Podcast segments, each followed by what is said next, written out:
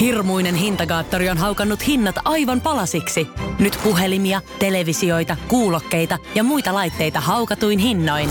Niin kotiin kuin yrityksille. Elisan myymälöistä ja osoitteesta elisa.fi.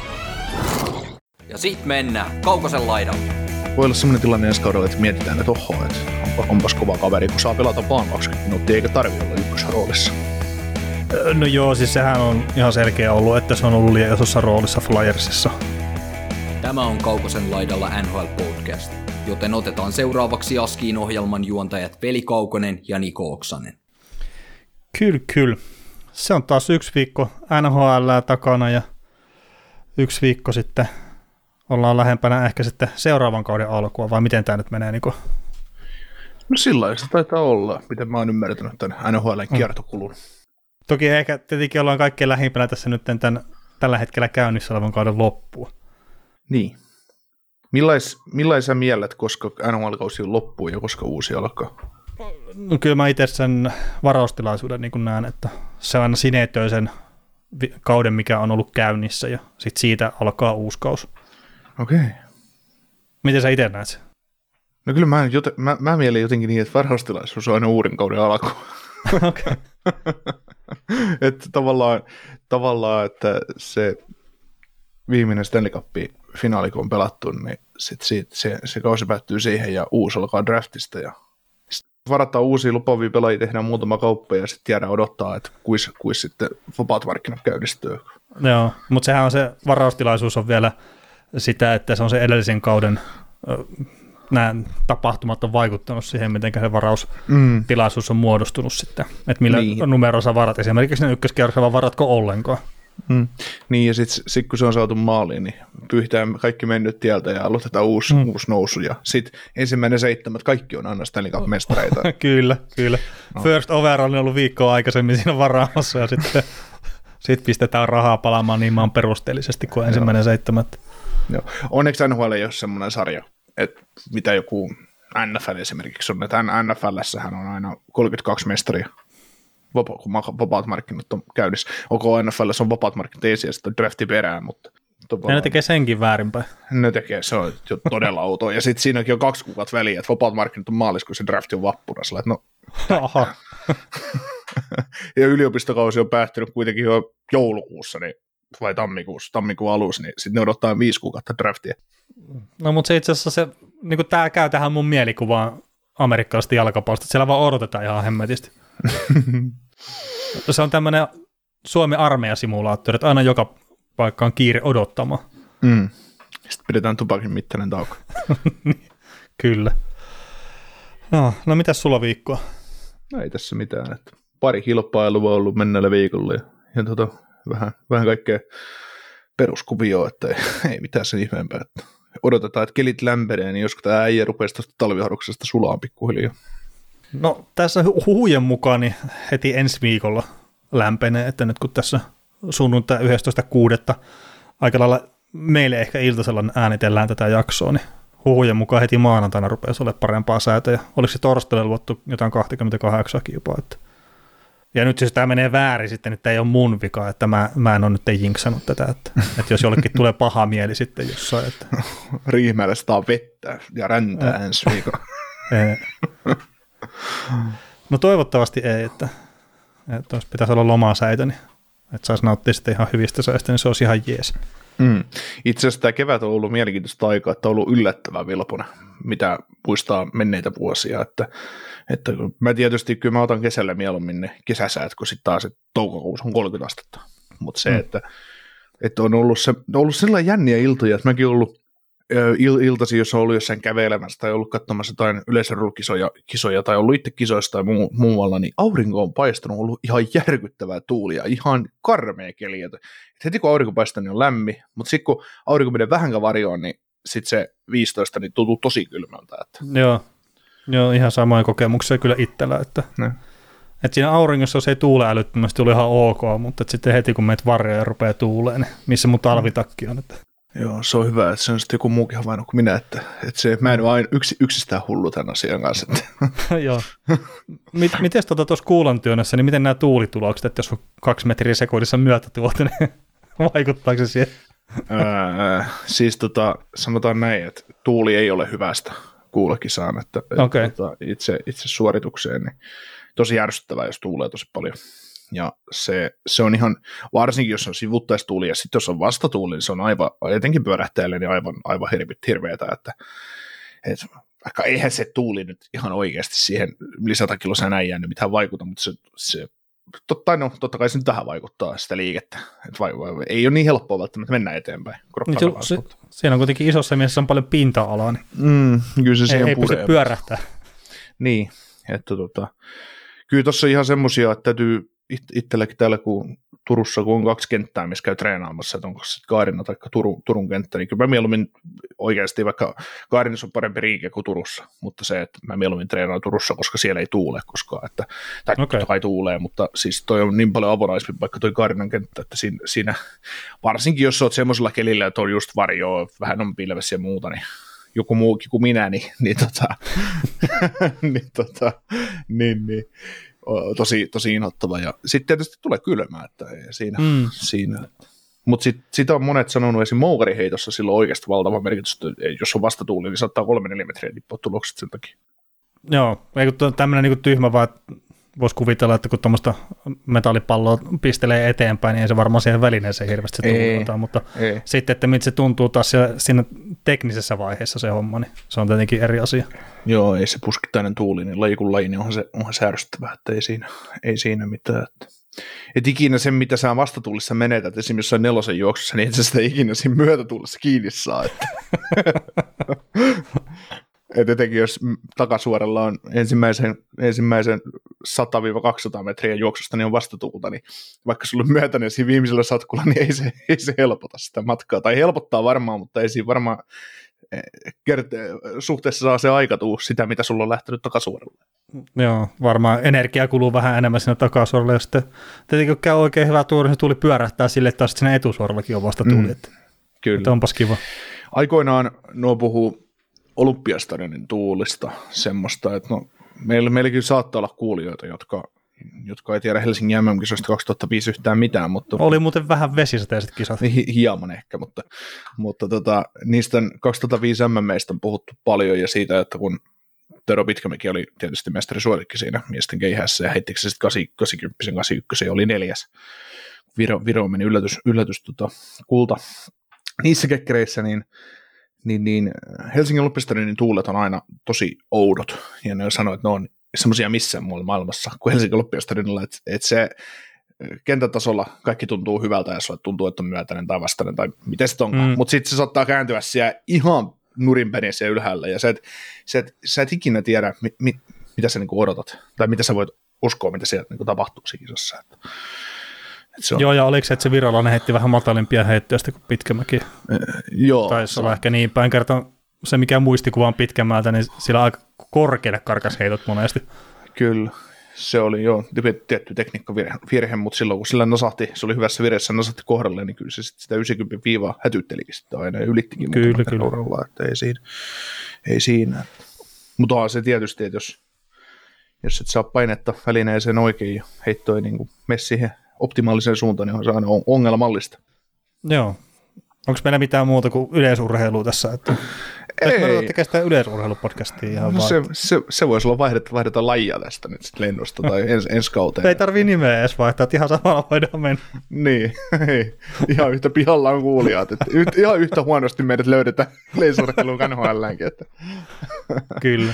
Joo, mutta tota, otetaan nyt alkuhypinoihin sen verran, että, että tota, Öö, vähän tuohon hokikemän puoleen, että, että Kullervo-niminen joukkue johtaa meidän kimppaa Oskar Rytkönen ja johtaa koko hokikiemää. Ja joukkue on Marssi Short, Parkov, Eichel, Mantur, Hilja, Theodor ja, ja tota, voisin näin olettaa, että tämä kaveri, no se on 20 pistettä edes, edessä tota, Kalifornian kultahylkeitä, että sama tilanne taitaa olla viime viikollakin. Ja siellä on, siellä on vähän erilaisempi joukkue, mutta Joo taitaa Kullervo olla tosi lähellä voittoa. Joo, ja joukkue on semmoinen, että pisteitä pitäisi tulla jatkossakin. Että... Mm. Ja voisi kuvitella, että kaikilla muillakin, kun hän johtaa koko hoki GM, niin mm. sitten samantyyppisiä joukkueita, ettei siellä isoja eroja enää tehdä tässä mm. kohtaa kautta. Joo, ja sitten se, että kun ei enää tarvitse käyttää vaihtoja, sen takia että joku joukkue tippuisi. Että... Joo, mullakin oli jotain pientä nousu, että usko mulla joku 36 tai jotain tämmöistä sijaa tällä hetkellä, mutta että sinne 20 joukko, eli ekalle sivulle, niin en kyllä varmaan tule nousemaan. Että Piruvien muutkin on osannut tehdä silleen, että niillä on ollut tarpeeksi vaihtoja sitten siinä, että on pelaavat joukkueet kasassa. Joo.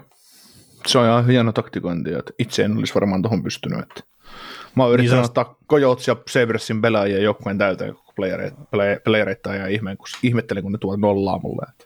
Niin, että sä olisit ekalla viikolla käyttänyt kaikki vaiheet ja sitten ihmetellyt, kun ei tämä toimikaan. Niin.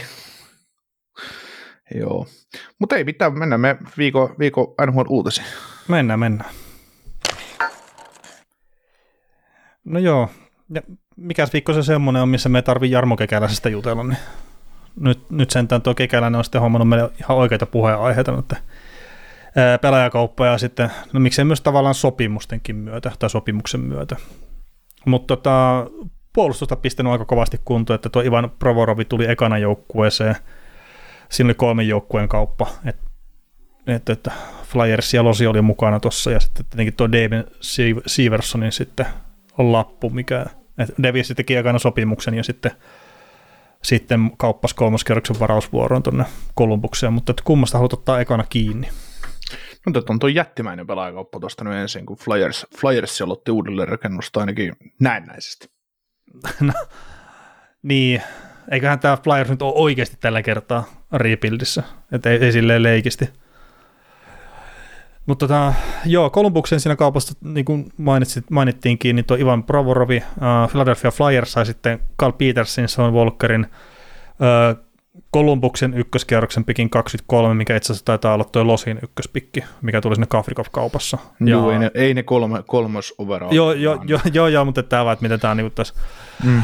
tässä laitettu. Ja sitten tota, kakkoskierroksen varausvuoro Kolumbukselta ja sitten toi, mikä oli toi Losin kakkoskerros sitten myös on mennyt sinne, ja sitten Losihan sai tästä niinkin paljon kuin Hayden Hodgsonin ja sitten Kevin Conautonin, että mä sanoisin, että ainakin niin Flyers, että kun lähtee rebuildia tekemään, niin ihan tuommoinen ok-paketti kyllä, että vaikka Carl Petersonin joutuikin ottaa siinä sitten cap dumpina. Niin, siis Flyersia kun ajattelee, niin kyllähän tämä, että ne saa niin kuin tosiaan sen Kingsin ykköskierroksen varauksen tulevalle kesälle ja pari varo, kakkoskierroksen varausta kesällä 24, niin onhan se, onhan se hyvä ja se on Valkkaria taitaa olla ensi vuosi jäljellä reilun kahden miljoonan sopparilla ja Piirres, ja se pari vuotta, niin, niin tota, viiden miljoonan lopulla, niin et ei siinä, se on ihan, ihan asiallista ja sitten kun Flyersissa on vielä huut siitä, että se Carter Hartti on sieltä lähdössä eteenpäin, niin se Petersen toimii siinä kyllä ihan ok. Mm. Ja edesauttaa ainakin Flyersia siinä, että ei pudotuspeleistä pitäisi taistella. Että, että, Toki siis Carl Petersen niin on ollut lupaava maalivahti, että saattaa maisemavaihto auttaa tuossa, sitten siellä on se, se, se, se, se mikä Samuel Ersson, kun se nyt on se. Joo, se pelasi aika paljon just menneellä kaudella. Joo, siitä on puhuttu aika ylistävään sävyyn, niin se voi olla, että hänkin pääsee sitten pelaamaan paljon tulevalla kaudella ylhäällä. Joo, ja sitten jos ajattelee, että, että tuota Kingsihän, Kingsi nyt Hayden Hodgson, Kevin Connaughton, no se nyt on ihan sama, ketä ne nyt sinne meni, että Connaughton on nyt 7 pakki, 8 pakki, ei se Kingsi 7 8 pakki saa. No ei, ei, ei, siis Kingsillähän tässä oli tärkeintä, että ne pääsivät palkoista mm, mm, sai tehtyä tosiaan palkoista, palkoista tilaa palkkakattoa ja tehtyä sitten tuolle Kavrikoville sen, sen, sen, sen jatkosopimuksen, mikä oli sitten kaksi vuotta ja 5,8 miljoonaa tai vajaa 5,9. Joo, niin tota, se, oli, se oli heille tärkeää, että nyt niillä on kokonaisuus aika, aika hyvässä mallissa. Ja, ja sitten, jos ajatellaan Provorovia taas tuonne Blue Jacketsiin, niin, niin tota, se, että tosiaan Kolbushan maksaa tästä nyt sitten kakkoskerroksen varausvuoron, jonka ne joutuu päättämään ensi vuoden draftissa ekan kerroksen aikana, mm. että kumman ne antaa, että antaako ne onko sillä kaksi kakkoskerroksen varausta vai mikä se ehto oli. Että ne, siinä on kaksi kakkoskerroksen varausta joko vuodelle 25 vai 24, että kumman ne antaa tai jotain, jotain tämmöistä. Jotain ihan turhaa. Mä en, mä en,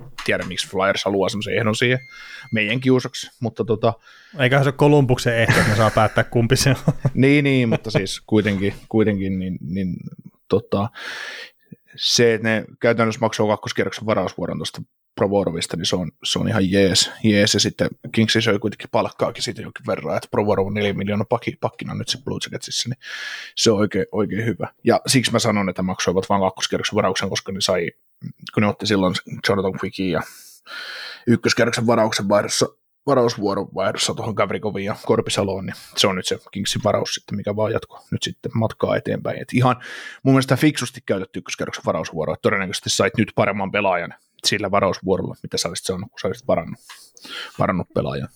No ainakin siis nyt tässä lähitulevaisuuteen, että se tietenkin, mikä on sitten kolmen neljän vuoden päästä, niin sitähän me ei tiedetä. Ja mä en usko, että se Provorovikat tuossa joukkuessa on sitten enää kolmen neljän vuoden päästä, että eiköhän toi kaksi vuotta ja sitten on taputeltu. Ja vuoden päästä sitten sa- saattaa saada ihan pidättää vielä puolet palkasta, niin saattaa saada hyvänkin vastinen Provorista siirtota Karjalla. Niin, itse asiassa puolitoista vuotta, siis mitä se nyt onkaan, että niin, jos tarvii sopimus, niin, niin, jos tarvii kaupata. Mm. Mutta siis kun lopuksi kannalta tämä kekäläisen siirto, puhutaan nyt puhtaasti pelaajista, niin tämä oli mun mielestä siinä väärässä hyvä kauppa, että ne sai nyt oikeasti laadukkaan kakkosparin, kakkosparin puolustajan, että et mä taisin jossain vaiheessa tuossa keväällä puhua Flyersin kohdalla tätä Provorovinkin tilannetta, että Flyersin täytyy tehdä tarkka arvio siitä, että mitä ne uskoo tuohon pelaajaan, koska sillä nyt silloin vaihtoarvo vielä jonkin verran, ja silloin kuitenkin tuota sopimusta, että jos ne, he päättää rakentaa uusiksi, niin kauppaa Provorov, ja sitten, että jos ne ei koe, että Provorov on sellainen pakki, että he haluaa pitää siitä kiinni, tai he uskoo, että se on ykköspakki, niin mitä sä säilytät sitä siellä. Et, et nyt sitten ne kauppasi sen tonne, Blue Jackets ottaa pienen harppauksen eteenpäin, ja Provorov, Provorovillekin tekee varmasti hyvää, että ei tarvitse olla enää ykköspakki, nyt se on Vereski takana kakkospakki, ja voi, voi olla voi olla sellainen tilanne ensi kaudella, että mietitään, että oho, että onpa, onpas kova kaveri, kun saa pelata vaan 20 minuuttia, eikä tarvi olla ykkösroolissa. No joo, siis sehän on ihan selkeä ollut, että se on ollut liian isossa roolissa Flyersissa. Ja oikeastaan jos silleen miettii tota Provore, niin tietenkin tuli isolla, tai no isolla isolla hypällä, mutta että kylmäkin oli aika kovasti sen kelkassa tuossa sen uran alkutaipaleella, ja sitten etenkin se kaus, kun se pelasi Matt Niskasen kanssa, niin sehän oli tosi hyvä kaus siltä kokonaisuutena, mutta sen jälkeen on tultu alamäkeen, ja on, onko siitä vaan, että on ollut liian iso rooli, vai onko tapahtunut jotain muutakin, niin paha sanoa. Mutta että Flyers oli ilmeisesti done tämän kyseisen pelaajan kanssa, ja se, että liittyykö se jollain tavalla Pride-hommiin vai johonkin muuhun, niin sillä ei ole mitään merkitystä, mutta että ne niinku oli valmiita siirtyä eteenpäin, ja se, mitä on nyt kuullut huhuja noista muista podcasteista, niin Provorov oli myös valmis siirtyä eteenpäin. Ja mä en ole itse täysin myyty tämän pelaajan kanssa, että mun mielestä on ollut aika heikko pari viime kautta, ja sitten mitä mä nyt vähän vilkosin noita tilastoja, niin sitten, että melkein jokainen Flyersin pelaajakin on pelannut paremmin silloin, kun on ollut jonkun muun kanssa kuin Provorovin kanssa kentällä. Mm-hmm. Niin se, se ei lupaa hyvää, mutta että sitten taas se, että rooli ja kaikki tämmöistä, minkä verran ne vaikuttaa. Niin, mä, mä väittäisin, että Provorovin, kun mä pidän Provorovin itse niin kuin ihan, ihan hyvä, laadukkaana puolustanut kokonaisvaltaisesti, mm. Ja mä, mä näen sellaisen pienen upside siihen hyökkäyspeliin edelleen, niin mä luulen, että toi rooli oli nyt se suurin ongelma. Ja sitten tietysti, jos ei sun motivaatio ihan tapissa, ja sä joudut pelaamaan isoja minuutteja. Ja sitten sulla oli kaavailtu Ryan Elisi pariksi ja kaikkea muuta, ja sitten sä joudutkin pelaamaan jonkun, jonkun tyypin kanssa, jonka nimeä sä et välttämättä tiedä, niin tässä nyt on, kuin mekin. niin, niin, et, siinä on varmaan muuta, ja siis täm, tämähän ei saisi olla syy NHLssä, että jollekin, että miksei peli saisi maistua, mutta siinä mä, mä väitän, että nämä, nämä on vaikuttavia tekijöitä asialle. Ja... Joo, totta kai, siis ei se häviäminen ole kivaa illasta toiseen. Ei. Ja nyt pääsee sitten taas sellaiseen joukkueeseen, joka on menossa eteenpäin, jossa yritetään rakentaa sitä tulevaisuutta. Flyersissa mennään nyt ensin vähän aika alaspäin ja yritetään tekemään nousua ylös. Mutta mitä sä, mitä sä näet, tota, kun nää, Kingsi nyt teki sopimuksen Gavrikovin kanssa tuon kaksi vuotta ja 5,8, niin jos sä olisit ollut Kingsi, niin kumman saatat mieluummin kakkosparin, Gavrikovin vai Proborovi? Öö, tällä hetkellä Gavrikovi. Joo. Et se, se on mun mielipide. Joo. Mutta sitten tämä Provorovi, että okei, vaikka mä en olekaan myyty siitä, niin onhan se potentiaali eittämättä korkeammalla kuin Kafrikovilla. Mm. Mutta sitten mä väittäisin taas, että et Kings ehkä semmoinen solidi kakkosparin pakki ei välttämättä tarvi olla mitään hirveätä hyökkäyspään intoa tai muuta tämmöistä, niin siinä se Kafrikovi toimii paremmin. Niin, niin, niin. mutta siis sitä just, että tavallaan pelaajana, siis kumpi, kumpi on pelaajana sun parempi? Öö, kyllä mun mielestä tällä hetkellä Kavrikovi. Joo, mutta ei tällä hetkellä, vaan niin kuin, kummalla, on, kummalla on korkeampi katto pelissä. Korkeampi katto on Provorovilla, mutta sitten jos se lattia on aika matalalla, niin se on semmoinen ehkä isompi mm. ongelma. Kun sitä just, sitä just mä niin kuin haen tässä, että tavallaan pelaajana, kun mä mielen pelaajana Provorovin on pari askelta paremmaksi pelaajaksi, mitä Kavrikovana, mutta kun Kavrikovin vahvuus Ka- Kavrikov niin varmaan sopii tuohon Kingsin roolitukseen paljon paremmin, koska siellähän on raitin puolella ne kaikki, kaikki tota, top kiekolliset pakit. Mm. Eli siinä on nyt sitten Dursi kakkosparissa lähtökohtaisesti, mutta siinä voi äkkiä olla se Brand Clarkikin. Ja Joo, ja mä sanon, että, että Darsi pitää saada pois sitä kokoonpanosta. Niin, niin, no näin niin kuin esimerkkinä, mutta, mutta se, että se juu, Clarki, juu. Clarki saattaa olla siinä ensi kaudella, niin Skavrikov toimii sen kanssa. Sitten se ykköspari Mikey Anderson, Drew Doody, niin ne ei ehkä tarvitse Provorvin kaltaista puolustaja. Niin Juu, ei, taas, ei, ei. Niin, sitä just sillä, sillä tavalla just, mutta sitten jos vertaa ihan niin kuin, että Kavrikov on parempi puolustava puolustaja kuin Provorov, mutta sitten kun mennään siihen, että, että varmaan puolustussuuntaakaan ei ole paljon asioita, mitä Provorov ei pystyisi tekemään, mitä Kavrikov tekee. Ja sitten taas hyökkäyssuuntaan on paljonkin asioita, mitä Provorov pystyy tekemään, mutta Kavrikov ei pysty tekemään. Et lähinnä sellaisia pointteja tässä meinaan itse. Että. Joo, joo, ja sitten tota, itse asiassa kun tuo Kavrikov nyt tässä, niin kun miettii, että sillä oli liian iso rooli Kolumbuksessa, ja sitten ihmeteltiin, että minkä takia Klosi hankkii tämmöisen hupiukon tonne, että tästähän kierretään kuin keilaa tuolla. Että eihän tästä niinku mitään iloa. No pistetään Losiin pienempään rooliin, niin aika hyvin toimi siellä. Mm. Niin Provorovillahan saattaa käydä tosiaan ihan samaan Kolumbuksessa nyt. Niin. Mutta mä haluan nähdä sen, että tällä hetkellä se oma fiilis on on se syystä tai ei, mutta se on ehkä enemmän negatiivinen mm. kaverin suhteen kuin sitten että positiivinen. Mutta siis siltikin mä sanon, että se vahvistaa tätä Kolumbuksen puolustusta. Joo, joo, mutta siis se just, että tavallaan tämmöisiä tradeja mun mielestä NHL tarvii tarvi GMien tehdä, eli ne osaa iskeä kiinni pelaajaan, joka on toisessa organisaatiossa mennyt vähän sivuraiteille, ja ne, ne tietää, että siinä on enemmän upgradeja, niin ne saa sen ehkä vähän jollain, ehkä todellista markkina-arvoa halvemmalla mitä se pelaaja olisi siinä vaiheessa, kun se olisi siinä omassa lennossa. Hmm. Että, että jos me mietitään Brovorovia silloin, kun se Niskasen kanssa pelasi ja pelasi niitä tähän mennessä uransa parhaita kausia, niin eihän Flyerista, jos sieltä olisi kysytty, että millä sä kauppaat tämän Brovorovin, niin eihän olisi kaupannut sitä mistään hinnasta. Mutta, mutta sitten taas, että nyt sitten, nyt sitten tuli se tilanne, että OK, että aika siirtyi eteenpäin ja, ja näin, ja vaihtoarvo oli tarpeeksi, niin ei muuta kuin kauppa maaliin. Ja... Hmm, niin, kyllä ja jo miettiä, on se Columbus-organisaationa tai ihan mikä tahansa muukin, mikä tekee kuitenkin edelleenkin sitä nousua ylöspäin, että eihän tämä pudotuspelijengi on, niin nimenomaan just, että sitä pitää pyrkiä hakemaan sitä valuea näistä kaupoista, niin kuin sä mm. sanoit. Ja mm. sitten siihen, että jos toimii tämä tai ei, mutta että jos Provorov ei halua tehdä jatkosopimusta tähän jengiä, vaikka se pelasi niin tosi hyvinkin, niin siellä on sen vajaan puolentoista vuoden päästä siirrotakarajalle, niin sä saat sen ykköskerroksen takaisin tuosta kaverista. Juu, juu, ja siis ka- taas kaksi vuotta, että kun Kolumbostakin mietitään sitä vasenta puolta pakistossa, niin se on se Ferenski ykköspakkina. Niin kun nyt puhutaan kakkoskorin jätkästä. Mm. Se kakkoskorin jätkästä on helppo päästä irti. Meillä on tuo ykköspari. Siihen on saattanut nousta jopa uusi kaveri. Tiedetään, että onko meidän täytyy kaupata Provorov edestä pois tai antaa sen mennä vapaalla, koska meillä on uusi kaveri siihen, että, että joka tulee halvemmalla lapulla ja oma, oma varaus ehkä tai jotain muuta, että, että mistä sitä tietää, että mikä, mikä mm. on tilanne silloin. Tämä, tämä tavallaan tämä Provorov nyt, ja nyt sitten kun siirrytään vielä seuraavaksi tuohon Siversoniin, niin ne auttaa tätä projektia eteenpäin ja ne tuo ehkä uskottavuutta tuolle Blue Jacketsille lisää. Joo, ja siis kyllähän tämä ihan selkeä, että kekeläinen pelaa oma työpaikkansa puolesta tässä nyt. Mm. Että kyllä sekin tietää sen, että no siinä nyt on todennäköisesti tuossa se Mike Babcock valmentajaksi, ja nyt siellä pistetään puolustusta kuntoon, niin mm ei se sitten, siinä kohtaa kun Siversonin lappu loppuu, niin Kekäläinen ei ole enää tuolla GM, jos se menestys on ollut sama kuin tähän asti. Joo, sitten ei siitä sopimuksesta varmaan vuottakaan kerinyt menemään, jos tilanne on se, että no ei, kyllä mä luulen, että Kekäläinen saa ensi vuoden olla GM, ehkä kävi mitä kävi. Että. No juu, juu, niin. juu. Ja mutta sanotaan nyt tuosta Provorovista vielä sen verran, että sitä voi saada se ykköskerroksen takaisin, jos se pelaa hyvin, mutta sitten paskimmillahan, no on, on astuttu paskaan sitten vaan, että ei siitä mm. niin mitään. Ja sitten ehkä tuohon Flyersiin vielä mä otan sen verran kiinni, että Tony D'Angelosta nyt myös oli niitä huhuja, että sitäkin ollaan myymässä sen lisäksi että Carter Harttia ja muuta, niin että siellä Flyersissa on tapahtumassa ilmeisesti ihan jonkun verran juttuja kesän aikana, ja katsotaan, että hommaako Kekäläinen vielä ykkössentteri sieltä sitten.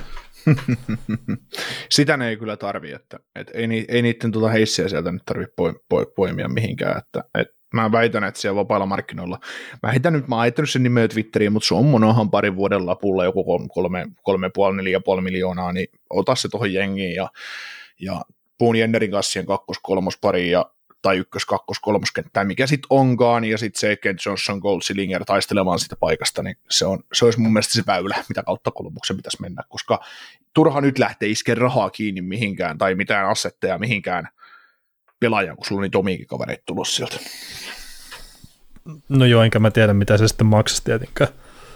Ihan niin kuin asettien puolesta, että veikkaisin, että halvalla kyllä sitä kautta saisi, mutta sitten se on monohan, niin ehkä lähinnä vaan miettii sitä, että miten sen terveys kestää. Että niin. Pelasi hyvä alkukauden Monteressa, mutta sitten se, se oli se hyvä alkukausi ja sen jälkeen ei pelannut sekuntiakaan.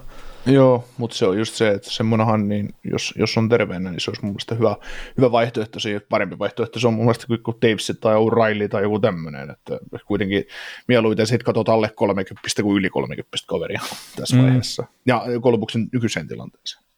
Kyllä, kyllä. Mutta mitäs toi Siverson, oliko, mä en nyt oikein ymmärrä tätä kauppaa, että minkä takia Devilsin täytyy tehdä tuo kahdeksan vuoden lappu ja sitten kaupataan no Sen takia, että ne saa sen kahdeksan vuoden lapu. Te. Kerta, no siis Columbus olisi voinut tehdä vain seitsemän vuoden lapu. Siis onko se nyt jo voimassa se sääntö? On, siis siirto takarajan jälkeen. Ai joo. Joo, joo. Okei, okay. siis... Se, me, me ollaan tämä keskusteltu tätä asiaa joskus läpi, mutta joskus aiemminkin läpi, mutta jotenkin, miksi, miksi mulla oli semmoinen, että jos draftissa, että se se kah- oikeus kahdeksan vuoden, tai vai meneekö, tippuuko se sitten niinku omistavalta joukkueelta viimeisenä niinku päivää ennen tota, siis vapaiden se, markkinoiden alkua tippuu joo, se oikeus tehdä kahdeksan joo, vuoden sopimus. Joo, omistavalta, joukkue, joo, omistavalta joukkueelta tippuu niin se pois. Joo. Ja Onko... siis tässä joku väärinkäsitys on, jossa mä muistan sen keskustelun, että ollaan puhuttu sitä kahdeksan vuotta, että miten se menee. Mutta kyllä tämä niin nyt kun siirtotakarajan jälkeen tehtiin tämä kauppa, niin nimenomaan siis mun ymmärtääkseni Devilsin piti tehdä se kahdeksan vuoden lappu, että se saatiin se kahdeksan vuotta. Okei. Okay. Kun niin mä mietin... tiputti sitä cap jonkun verran.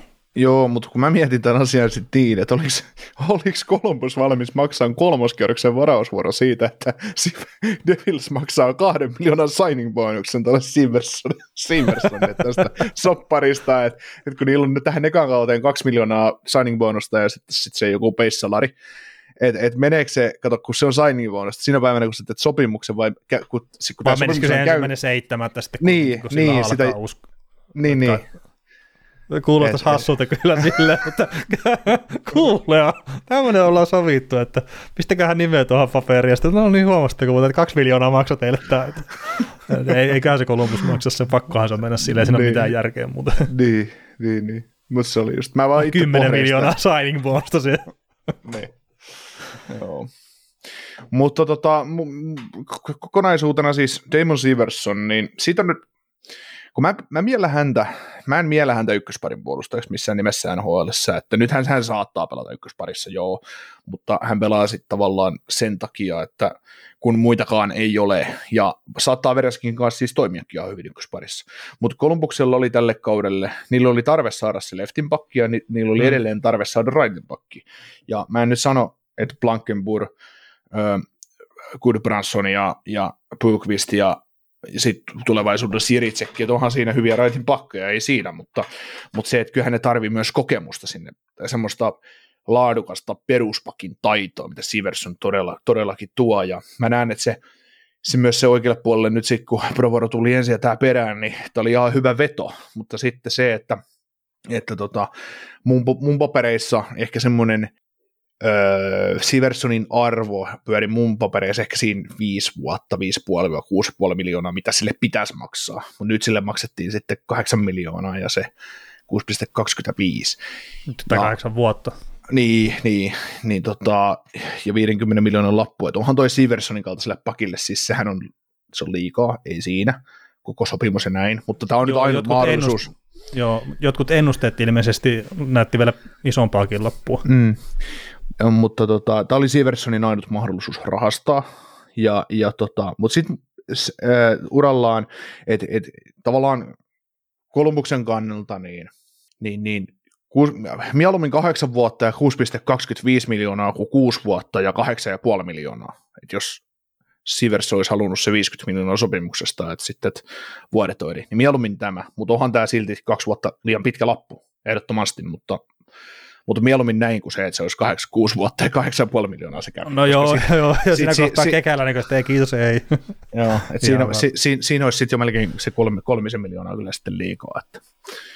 Joo, ja siis sama se on itselläkin se ajatus, että vuosia ehkä vähän liikaa, että et ei sitä oikein pääse minnekään, mutta että tuo cap hitti, niin no, se nyt on ehkä enemmän ykköspari ää, paki cap hitti ja kakkosparin taas ehkä kuitenkin se ideaalipaikka sitten. Ja tähän on ollut Davisin ykköspakki vuosia, nyt tätä kulunutta kautta lukuun ottamatta. Ja ilmeisesti tämä kulunut kausi on ollut sitten joillekin mittareilla hänen paras sitten, kun se rooli on vähän tippunut. Mutta tota, no, tämä on niin kuin ehkä, tuossa aikaisemmin viitattiin siihen, että eihän Kekäläinen ole katsomassa tämän sopimuksen loppumista sitten aikanaan, niin tämä on taas niitä, että, että kolme-neljä vuotta, jos tämä rupeaa näyttää huonolta, niin se ei ole Kekäläinen, joka maksaa sitä virheestä. Siis silleen, mm. että se ei joudu miettimään, että mitä tälle kaverille tapahtuu. että toki se maksaa sitä työpaikalla omalla tavallaan, mutta että kyllä se kekäläisen näytöt on niin paljon pitemmältä ajalta sitten, että tämä ei ole se, mi- millä hän maksaa työpaikkansa kyllä, Mm. jos, jos te siis siihen menee. Mm. Ja sitten tos, no nyt nousee miljoonalla ilmeisesti palkkakatto tosiaan ensi kaudeksi sitten oli, että se nousee neljä miljoonaa sitten siitä vuodella eteenpäin. Että se olisi 88, sitten, että siitä vuodella ehkä neljä, että se olisi 92-93 miljoonaa sitten tuossa parin vuoden päästä. Niin taas siinä tilanteessahan tuo ei ole mikään paharasti sitten cap hitin puolesta. Mm. Ja toki siellä on sitten Goodbransonikin on neljällä miljoonalla, että jos taas vertaa siihen, niin aina otan mieluummin Sieversonin. Joo, niin vaikka sillä kasin, kasin vuotta. No, no vaikka sillä kasivuotisella lapulla. Että. Niin. Mutta jotenkin, jotenkin ei, mä en nyt halua, mä en halua millään pahalla sanoa meidän luotto, pitkäaikaista luottokuulijaa Arolan, Arolan teemaa kohtaan, mutta kun häne, hänelle tuli niinku Twitteriin sellainen viesti, että, että meinaatko, niinku, että 7-900 tonnia tai mikä se hinta sitten olikaan, että mitä pitäisi Sieversonille maksaa, niin just mä rupesin itse miettimään sitä asiaa niin, että, että, että että miksei Siversonia arvosteta, koska kyllähän hän on ihan oikeasti NHL-tasolla, hän on laatupuolustaja, ei, ei hän ansaitse mitään makarahaa missään nimessä tietenkään, Ei. mutta se että, se, että just sillain, että hyvä, hän nyt voisi tuntata siinä ykkösparissa. Hän on just semmoinen, sen tyylinen pakki, mikä joku Jeritsekki tai Bohvist, ihan sama kumpi sieltä sitten breikkaa vielä paremmin läpi, että syö hänet elävältä. Se on ihan tarpeeksi hyvä verrokki siihen. Tiputa alaspäin. Ja sitten jos ajatellaan, että ajatellaan, että mennään ensi kausi niin, että Sivers on ykköspakki ja pelaa sen 22 minuuttia ehkä peli, mitä, mitä sitten saakaan. Ää, pelaa, voittaa tai häviää Columbus. Toivottavasti menestyy paremmin kuin tähän mennessä. Ja sitten sit tulee se Jeritsekki ja tiputtaa sen kakkospariin, kolme-neljä vuotta kakkosparissa, ja sitten sieltä tulee ehkä sitten Svosil tai Bukvist tai muu, ja tiputtaa sen sinne kolmospariin, taikka sitten sen pystyy kauppaan tai jotain muuta vastaavaa, niin tämä on taas mun mielestä ihan ok veto, ja sitten se, että kun me mietitään, että siellä on muita raitin vaihtoehtoja, kun nämä joka tapauksessa tarvitsee sen raitin Mm. tuohon joukkueeseen, niin muut vaihto- vaihtoehdot on jumalauta John Klingberg ja Matthew Dampa, niin kyllähän sä nyt herra jumalauta Damon Seversonin ensimmäisenä, jos sä haluat joskus voittaa jotain tuossa sarjassa, tai viedä sitä sun palettia eteenpäin. Niin siis tämä oli markkinoiden paras raitin pakki, mikä Niin. oli tulossa u- ufaksi, niin Niin, tämä, tämä oli silleen no-brainer kyllä kekäläiseltä sitten hakea. Ja sitten kun mietitään taas kokonaisuutena just tätä Kolumbuksen tilannetta, että sinne on tulossa se Babcock. Okei, olette ihmisenä sitten mitä tahansa, mutta että se saa pelitavan kuntoon. Siihen mulla on niin vankka usko itsellä. Sitten sinne lisätään Ivan Provorov ja sitten Damon Severson, ja mä pidän henkilökohtaisesti Seversonin näistä kahdesta niin tällä hetkellä parempana pakkina. Toki Provorovilla on se oma mahdollisuus näyttää sitten, että mikä hänen tasonsa on tulevaisuudessa. Niin se saadaan, sinne saadaan kunnon pelitapa, sinne saadaan pari oikeasti top 4 tason puolustajaa NHLstä, mitkä pystyy avaamaan myös peliä, niin kokonaisuutena Columbus on nyt huomattavan paljon paremmassa tilanteessa kuin mitä se oli vielä pari viikkoa sitten. mm. Ja siis edelleenkin se, että pudotuspelipaikka ja tämmöisessä kuulostaa haihattelulta, mutta sitten taas, jos palaset loksahtaa kohdalleen, ja kun me mietitään sitä hyökkäystä, mitä siinä joukkueessa on, että siellä on Johnny Goodrow, siellä on Patrick Laine, siellä on Kent Johnson, siellä on Kirill Marchenko, ja sitten, että ketä sinne saadaankaan sitten keskushyökkäjä paikalle, ehkä Cole Sillinger ottaakin, että viime kausi oli vaan joku tämmöinen y- yksittäinen dippaus, että se nouseekin taas sitten seuraavalle tasolle pelaajana, se pystyy kehittymään, niin e- ei se semmoinen villikorttipaikka välttämättä ole ihan täysin utopia tälle joukkueelle. Ei, ei, Toki se siis, se vaatii huikeita onnistumista ja sitä, että nuoret pelaat menee eteenpäin. Mm. Mutta se ei välttämättä ole sitten ihan utopiaa. Ei, ei, ei, ei. Ja siis jos me, no, joku Sillinger pelasi 18-vuotiaana tulokaskauden ja viime vuotena vuonna oli 19 ja nyt täyttää 20, 21 vai mitä onkaan, niin, mm. niin, niin tota, sallittakoon hänelle se, että ei välttämättä taso vielä kestä, mutta mut tämä kausi voi se, olla semmoinen... Että... pelata sillä NHL sillä ekalla kaudella. Niin, mutta se... sillä vaan otti paikkaansa sieltä. Että... No otti, mutta, mutta se Joo, niin, mun mielestä oli niin, väärä siis... päätös Kolumbukselta organisaation. Mm, niin, niin. mutta nyt, nyt saattaa taas tulla jo vahvempi kausi ja näin. Että, äh, niin, ja sitten siinä tulee hyökkäyksen Texieri on tulossa takaisin ja tälleen, niin äh, siinä on niitä palikkoja rakentumassa. Ja siis Texieri, äh, Texierit ja, ja tota, Sean Kuralit, kumppanit, nehän on sitä bottom six-osastoa ehdottomasti, että ei, ei niitä sen top kutoseen hängetä. No siis Texieri oli parhaita hyökkäjiä silloin, kun se pelasi viimeksi NHL. Joo, joo, mutta siis sehän oli kolmoskenttä ja se oli, se oli la, laadukas kolmoskenttä, mutta pistää se tulosrooliin, niin ei välttämättä tuota sitten. Että, että tota. Et mm. Joo, peliesitykset oli hyviä, mutta se, että, että se sitä voi ykköskentän laitaan laittaa, että ei se siitä sulle 80 pistettä tee. Niin, no ei nyt 80 pistettä, mutta sitten taas, no, että jos, entis, jos se pelaakin vaikka Roslovikin paikalla sitten keskushyökkäänä tuossa top 6, niin entäs sitten?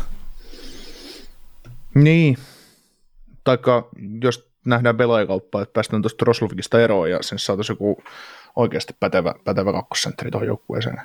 Hmm. Niin. Olisiko Flyersin poika? Toista kertaa jo tähän jaksoon. niin meinaat, että James von Riemsteikin meinasi niin. tuoda tähän. se keskelle, keskelle siihen. Jalkava, jalkava peliä tekevä sentteri. Okay. Kaveri, joka ei mistään muuta tehnyt maaleja urallaan kuin maali edestä, puttaa, puttaa reboundeja sisään, niin mm. tai lakassut takakulmat tyhjiin. Niin. Ei. Siihen. No joo, mutta tota, onhan tässä, tässä taas mahdollisuuksia huomattavasti paljon enempää mitä viime kaudella. Että. Mm.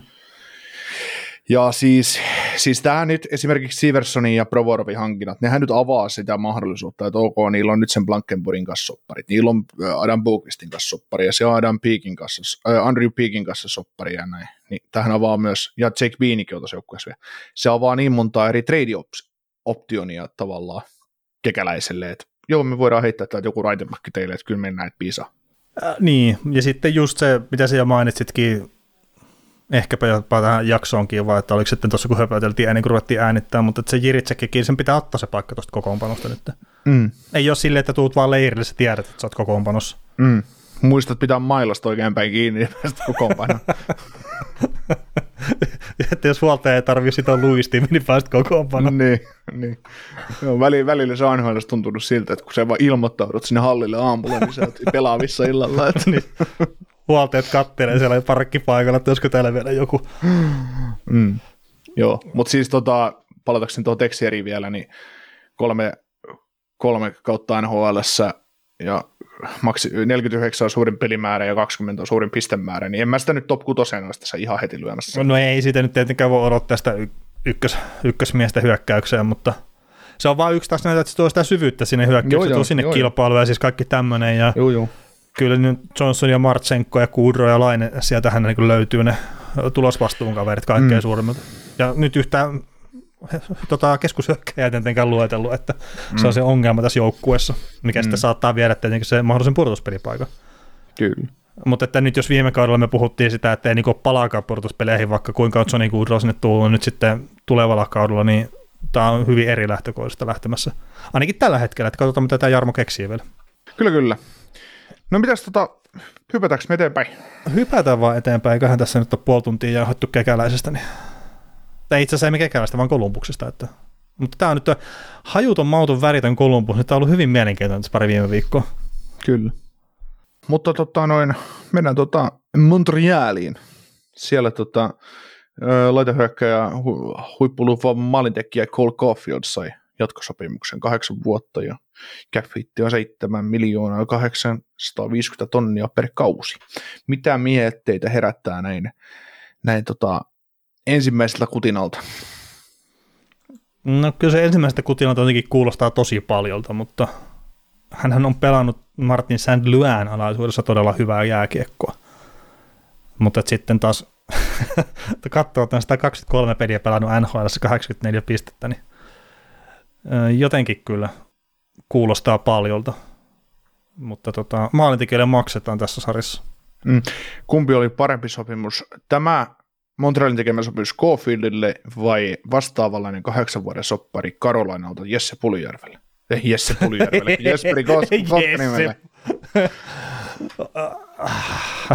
Vittu, olisikin tullut Jesse Pulmi. Kahdeksan kertaa neljä ja puoli vai mitä? niin. Tai kahdeksan kertaa 7,8. Terve. Kyllä jonkun, se, kyllä, kyllä jonkun semmoisen kuvan muokkaksi minä semmoisen kahdeksan mie- kertaa kahdeksan. Hei, mieti, mieti oikeasti, että kaikki, siis sulla on ollut Matthew Katsekit ja kaikki Timo Mayerit ja kumppanit tarjolla Karolainalle ja ei kelpaa, ei, ei ole valmiita ja sitten Jesse Puljärvi kaksi kertaa kassi. Ei, tästä ei päästetä irti nyt. niin. Ai ai. Ante, ante, anteeksi Pulju, anteeksi Agentti miettii, että onko tässä pilkkuvirhettä. Kahdeksan vuotta ihan ok, mutta mulla tuli 800 tonnia, mutta tämä kahdeksan miljoonaa. Niin. Joo, tota, siis kyllä mä pidän tätä parempana kuin Kotkaniemen sopimusta. Mm. Ja siis tosiaan mä ymmärrän sen, että, että on tehnyt paljon maaleja ja tälleen ja si- sillä on oma arvonsa ja ylöspäin kaiken järjen mukaan menossa vielä uralla, että eiköhän tämä se 40 maalia tuossa, kunhan vaan pysyy terveenä. Toki loukkaantumista on se yksi juttu tietenkin, mikä pitää päästä yli, mutta, mutta, mutta tämä on tätä nyky NHL, että annetaan tänne nuorille pelaajille se kasivuotinen sopimus ja sitten ehkä toivotaan, että se realisoituu se potentiaali sieltä ja sitten jos tämä realisoituu se sinne niin kuin suhkot lähelle, niin tämähän on halpa lappu sitten loppupeleissä. Mm. Niin, siis mä väitän, että ensimmäinen kausi sopimuksesta voi mennä, että tämä pelaa tavallaan liian suurella lapulla ja toisesta kaudesta eteenpäin tämä on hintaas väärit tai pelaa paremmin, mitä hinta antaa myödeet. Niin, ja siis onhan tässäkin, olisiko se ollut sitten Golfidin agentti, niin sekin, että kun sitä mietitään, että miten se palkkakatto nousee ja kaikkea muuta, että niitä mietitään tähän tietenkin pitkiin lappuihin myös, että niitä on vaikea ottaa vaan huomioon sitten. Mutta et pistetään siihen se kahdeksan miljoonaa lisää tuohon palkkakattoon, niin sehän on tuon sopimuksen hinta sitten aika lailla. Ja Mm. No mieti, se- että sulla on, mieti, että sulla on nyt joukkueessa sitten, ajatellaan näin, että sulla on alta 16 miljoonaa on ykkösmaalintekijä ja ykkössentteri kiinni. Ei sekä nyt ihan huonosti. ei, ei. Että siis, jos ajattelee, niin onhan tässä joukkueessa paljon huonompiakin sopimuksia. Josh Anderson 5,5 miljoonaa vielä neljä vuotta. Brendan Gallagher, hän on tietysti roolipelaaja, ei, häntä ei voi sillä tavalla arvostaa, mutta jos miettii hintalaatusuhde, niin onhan Cofieldille paljon parempi hintalaatusuhde sopimuksessa, mitä Gallagherille, kun sitä on vielä neljä vuotta ja 6,5 miljoonaa jäljellä. Että enemmän tuo Cofieldi niin parhaimmillaan tuo, mitä toi Gallagherin No, tuli joukkueelle. niin, toki jos sä pystyt Kalagerin asenteen iskeä sitten joka ikiseen pelaajaan, niin se on arvokkaampi kuin se. Ei ole, ei ole tarttunut vielä, ei ole tarttunut vielä muuta, ainakaan viime kaudella, tai men- menne, kahdella viime kaudella ei tarttunut kyllä. Että. Joo, ja siis sen takiahan Gallagherkin tietenkin on varjo itse, itsestään, että on aika periksi antamaton se pelityyli ja pistää itsensä alttiiksi loukkaantumisella. On kärsinyt kyllä sitten siitä, että kroppa ei vaan enää ole kunnossa. Mm. Joo, mutta silloin, silloin kun ajattelee niin näitä sopimuksia, niin seuraavaksi kolmeksi vuodeksi niin meillä on Gallagher, Gallagher, Anderson, Suzuki, Kirby Dah ja Caulfield, niin, niin tota, 30 miljoonaa. Vähän reilu. Mm. Se Joo, on, ei, ei, tässä tota liikaa rahaakin näissä kaverissa kyllä. ei, ei, ei sillä. Siis Andersoni, Andersoni nyt on liikaa tuossa joukkueessa, mutta, mutta, tota, mutta, mutta, mutta joo, ei se, tämä ei, tää ei ole tällä hetkellä se palkkakatto, että tälle joukkueelle se ongelmallinen asia, että, että, tota, että kyllä tämä, sanotaan sitten, että kun tämä siirtyy, no on tämä varmaan siirtynyt jo oikeasti, mutta sitten kun sopimusteknisesti siirtyy Gary Pricein jälkeiseen aikaan, niin tässä on sopimukset, no näillä neljällä pelaajalla, niin, niin tota, niin se on. niin, et, et, silloin, silloin sitten niin on paljon enemmän rahaa käytettävissä sopimuksia ja muuta. Et jos vaan hoitavat palkkattoasiat fiksusti siihen asti. Niin. No ei, kai täältä sitten nousemassakaan hirveästi, että Lapskowski tietenkin on se yksi kaveri, mitä varmaan odotellaan ensi kaudella enemmän kuin mitä tämä mennyt kausi sitten antoi ja, ja näin, että toki hänenkin pitää oppia pitää pää ylhäällä ja tälleen näitä perus. Niin, niin, no mieti ensi kausi, että näillä on, kärki, ajatellaan kolme, kolme kärkisentteriä, niin Kirpida, Nick Suzuki, Christian Dvorakki. Sitten niillä on top 9 laitohyökkäjät, jos pysyvät terveenä. Kalaker, äh, Slavkowski, Caulfield, äh, tai Caulfield, Anderson. Sitten miten, no mitä ne on Kurjanovin kanssa esimerkiksi tekee, että onko siitä Mm. tuo, tuo top 9, mutta ei, ei, ja Slavkowskista ja näin, niin, niin, niin ei, se, ei se ihan huonosti se homma, homma siellä menee. Että se on, kyllä siinä on niin kuin mitä rakentaa. Mm. Ja sitten tietenkin Montrealin kohdalla, että mitä tekee Joel Armian kanssa, että kaikenlaisia mm. huhuja pyörii siitäkin, että ostetaanko ulos sopimusta vai myydäänkö tämä muuta. Että Mm. toki menee hukkaan vähän ehkä tuossa joukkueessa, että se toisi sinne bottom sixiin kyllä sitten johonkin oikeasti hyvään joukkueeseen. Mä sanoisin, että se olisi edelleenkin paljon kyllä. Mm. Joo, mutta pitkässä juoksussa niin Montrealilla nyt niin tosiaan Suzuki, Kalaker, Dvorakki, Kirbida, Slavkowski, Caulfield. Siinä on yhdeksästä jätkästä tavallaan kuusi nyt kiinni Mm. Kolmeen kärkikenttään, niin se on ihan, ihan fine, fine homma. Joo. Tietenkin Susukin pitää saada itsestään enemmän irti. Että niin. jos hän Niin. meinaa se ykkössentteri olla tuossa, että tietenkin on pelannut nousujohteisesti ja tälleen, ja joukkue on ympärillä mitä on, ja etenkin pakisto vaikuttaa siihen paljon, mutta ehkä pikkasen vielä enemmän. Itse olen odottanut, kuin mitä sieltä on sitten saatu lopulta. Niin, niin ja onko, onko sitten tilanne se, että jos ajatellaan ihan oikeasti, mennään hurskastellaan ja mennään nyt taas vähän pidemmälle Montrealinkin suhteen, niin jos katsotaan tätä sopimusrakennetta, niin voisiko tulevaisuudessa olla tilanne se, että se olisi The ykkössentteri Suzuki ja Dah, se olisi se kolmen kärki, vai voisiko tilanne olla jopa se, että se on The ykkössentteri Dah ja Suzuki? Mm. No joo, toki Kirpi Dahinkin pitää sitten vielä Petraa, mä sanoisin, että omaa pelaamistaan, mutta Joo, joo, totta kai, mutta siis se, että 22 v ikä niin, ja loukkaantumista ai hänkin on että pystyy vielä. saattaa ehkä löytyä, löytyä lisää, mutta, mutta tota, Joo, se Mut oli just se- oli hyvä se Junnu MM-kisojen harkkapeli, tai ennen niitä, niin vai eikö se ollut vielä Suomea vastaan, niin rannesijoilta. Ja... Kiitos. Se on hieno, se on hieno veli, kun sä et muista eilen pelattu Stanley Cup-finaalia, mutta sitten sä muistat tällaisia niin harjoituspelejä jostain turnauksesta. Niin. No siinä kohtaa mulla on varmaan ollut univelkaa neljä miljoonaa tuntia. Että... Tää, tää on niin kuin väli, vä- no siis sähän menet mua tosi usein, mutta taas, että tää on tämmöisiä, tämmöisiä juttuja, että, että mistä sä näitä kaivat. Että.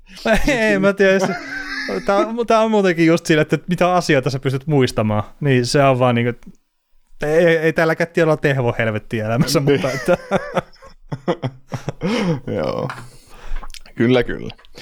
No ei mitään muuta. nyt siihen, siihen torjuntahommaan, mikä oli tosiaan toisessa erässä, niin kuin sä sanoit. Tää.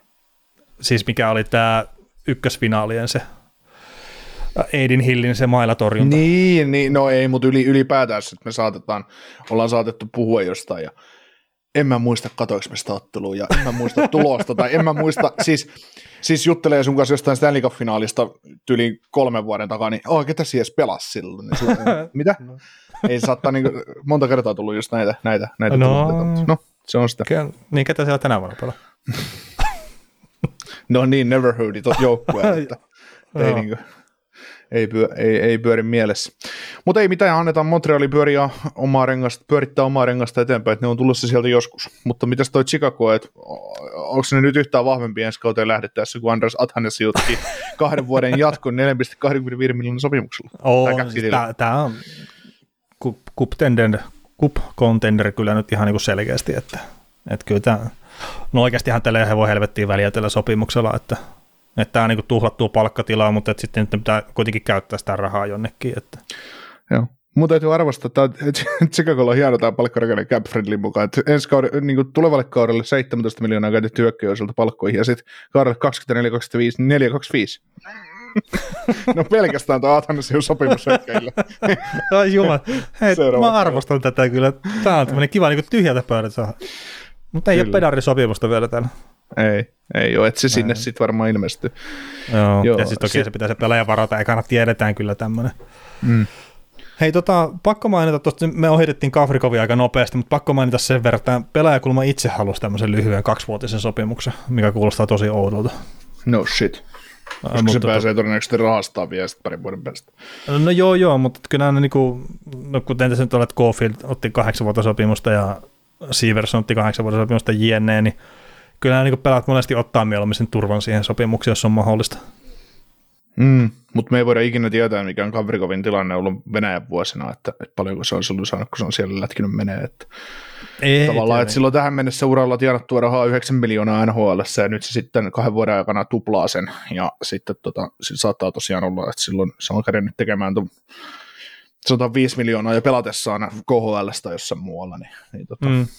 eh, tai mistä minä tiedän, mutta sitten taas, että hän tekee nyt kahden vuoden soppari, hän on 8, 29, 29 vai 30, kun sopimus, 30, kun sopimus päättyy tai alkaa sitten se mahdollisesti uusi sopimus, niin kyllä 30 pakille, peruspakille, kyllä hän 4-5-vuotisen lapun vielä saa, etenkin jos se palkkakatto on taas nousussa silloin ja onnistuu näiden kahden vuoden aikana. Että, niin, niin, että, se pystyy vielä, vielä tekemään sen 30 miljoonaa ehkä tämän päälle.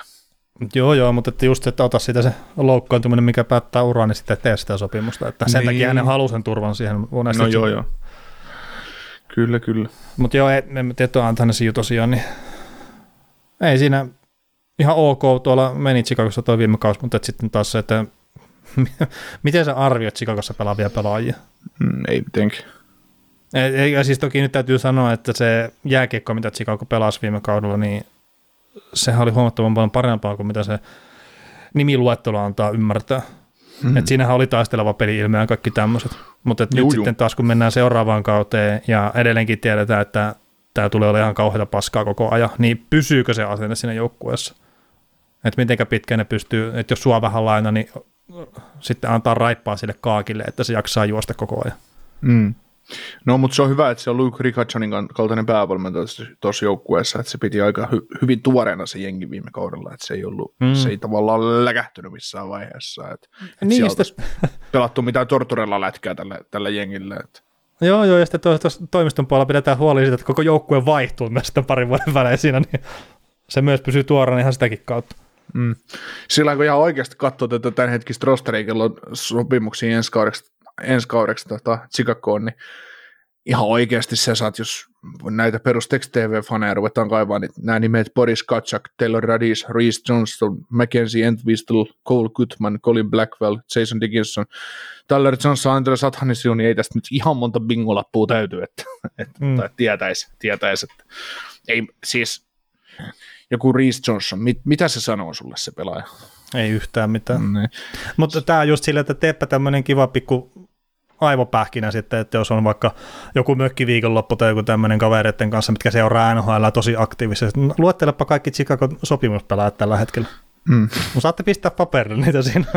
niin, kyllä. Ei sitä varmaan oikeasti kaikki Chicagon profanikka tiedä saa, ketä siellä pelaamassa. Hei, kun kyllä ne nyt tietää, mutta siis se, että kai jos profanit katsoo, katsoo varmaan sen 6-70 peliä tai jotkut katsoo sen 82 peli kaudessa joka tapauksessa, niin totta kai mm. tietää, millaisia pelaajia se on jengissä on. Niin, kyllä. No mä oon itse asiassa joskus miettinyt näistä pelien kattomisestakin sitä, että mä haluaisin oppia katsomaan, tiedätkö jokaista joukkuetta niin kuin se olisi mun suosikkijoukkue. Koska koska tota... Si- Ää, on, onko se oikea tapa katsoa pelejä, kysytään näin? Ei, mä tarkoitan sitä sillä, että kato, kun sulla on joku suosikkijoukkue, ajatellaan nyt mun, multa vaikka äh, silloin Lehtosen aikana, Dallas, niin tota, mm ihan sama, ketä pelaaja siihen joukkueeseen tuli, sä näit siltä sen ensimmäisen pelin, ja sulle jäi tarkat muistaavainnot, mitä pelaajat teki siellä kentällä, tai miten joku pelaaja toimii jossain kentässä tai jonkun pelaajan kanssa tai jotain muuta vastaavaa. Ja sittenhän tästä tulee se, että kun sä kommentoit tuo Twitterissä tai tässä meidän podcastissa, puhutaan jostain asiasta, että miten joku klikkaa. Sitten sieltä tulee se joku, sen ottava Senatorsin fani tulee haukkuu stolipaa helvetti, että kun se ei toimi siinä se kenttää, että miksi sä nyt noit pelaajia yhdistelet tuossa, kun ei, ei, ei siitä vaan tule yhtään mitään, ja, ja se on right ja se on lefti, ja silloin huono laukaus, ja se ei osaa laukorystöä, ja tämmöistä perus, perusjuttua. Niin mä meinaan just sillä sitä, että oppis kattoon kaikkia joukkueita niin, kun se olisi sun suosikkijoukkue, että sä osaisit niinku tunnistaa niitä pelaajia, koska se on mulle ihan täysin hebrea. Sillä että en mä osaa, en mä osaa kolmosparin pakkeja seurata ja kiinnittää huomioon, että, että pelaako toi nyt tässä pelissä alle tasossa vai ylitasonsa. Niin, ehkä se on sitten, että minkä takia on niitä ihmisiä, mitkä tekee rahansa sillä, että ne on niitä pro tai amateur että ne, ne osaa tehdä sitten sitä. Ne näkee tarpeeksi pelejä ja niillä on ne jutut, mitä ne katsoo. Niin, niin, niin. Totta kai se on tietysti taas sillä tavalla myös eri asia, että, että kun joka, peli no, sä, se, joka peliin kun sä menet, niin sä esimerkiksi pro menee, sillä saattaa olla vaikka, että hän katsoo tänään pelkästään puolustajia, mitä ne pelaa totta kai se kirjoittaa niistä ylös, ja sitten kun sille on vaikka kertyy kaudessa kymmenen peliä tiettyä joukkuetta ja tietyn joukkueen puolustajia, mitä se on paikan päällä nähnyt piippuhylliltä, niin totta kai sulle kertyy sitten sit jonkinnäköinen kuva, että millaisia pelaajia ne on. Hmm. Mutta ehkä se ylipäätään onkin sitä, että, että jos sä haluat havainnoida jotain tiettyjä pelaajia ja muita, niin se pitäisi olla enemmän semmoista fokusoitunutta.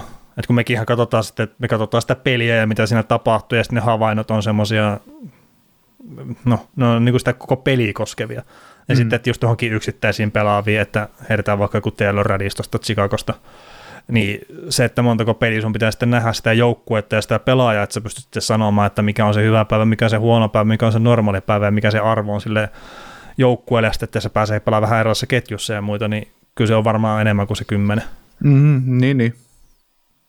Kyllä, kyllä, mutta siis sit, sitä ne monta kertaa, just kun ajatellaan drafteja ja muuta, mä oon sitten monta kertaa tietysti puhunut tässä, että, että kun pelaajia skoutetaan sieltä 16-vuotiaasta asti siihen, kun ne tulee varausikö, niin siis skouttaaminenhän ei lopu siihen, ei, siihen draftiin, vaan ne on ne tiedot kerätty ja niitä seurataan saatetaan seurata vielä 7-8 vuotta pe- peräkkäin, ja sitten Jarkko Kekäläinen tekee joku kaupan, ja sitten no joo, mä oon seurannut tätä pelaaja kahdeksan vuotta, että se oli ihan hyvä, mä olisin varannut se silloin, mutta ei meillä ollut pikkiä siihen kohtaan, mm. ja, ja näin, ja nyt se tuli, nyt se tuli tarjolle jollain seitsemän kierroksen varauksella, kun me oltaisiin, se meni neljännellä kierroksella, sillä, nyt me koettiin, että se on value, value tässä pelaajasta, me otetaan sitä jengiä, sillä että täh.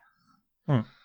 Joo, kyllähän, kyllähän seuraa niitä, ja pakkokin on seuraaja että tiedetään missä mennään ja sillä tavalla tehdään sitä eroa sitten niihin muihin organisaatioihin, että, että on niin. vähän olevina ehkä parempi tieto sitten, että on joku parempi proskoutti tai sitten joku muu, että informaatio on valtaa tässäkin. Joo, ja sitten se, että jos sä oot seurannut jotain, jotain pelaajia, sulla on ollut hyvä scouting-tiimi siinä, pro scoutit ja sitten ne tulokaskoutit, sitten jollain joukkueella on niitä eh, reservissä olevia pelaajia, niitä on AHL tai Euroopasta, jossa mulle sitten mietitään, kun tapahtuu joku isompi pelaajakauppa. Sitten siellä menee joku Never Heard ja Fogers tyyliset pelaajat. Että mitä osia nämä on kaupassa. Ne saattaa olla hyvinkin merkityksellisiä osia siinä pelaajakaupassa. Että et se GM, joka haluaa, että se tulee muuten tuohon kauppaan kylkeen, että hän haluaa sen pelaajan mm. ennemmin kuin sen kolmoskierroksen varausvuoro, niin se näkee siinä jotain, mitä se GM, vastapuolen GM ei näe. Sitten se on ihan tyytyväinen, kun se saa se kauppa. Meille se kauppa ei kerro mitään, mutta heille se kertoo, eikä ne, ne. Niin. tietenkään kerro julkisuuteen sitä, että he on nyt, että tämä on se, tämä on niin parasta sitten viipaloidun leivän tämä kaveri. Kyllä. Mutta mennään tota Athana sivusta eteenpäin. No mennään, mennään. Näkin jotain muuta alle.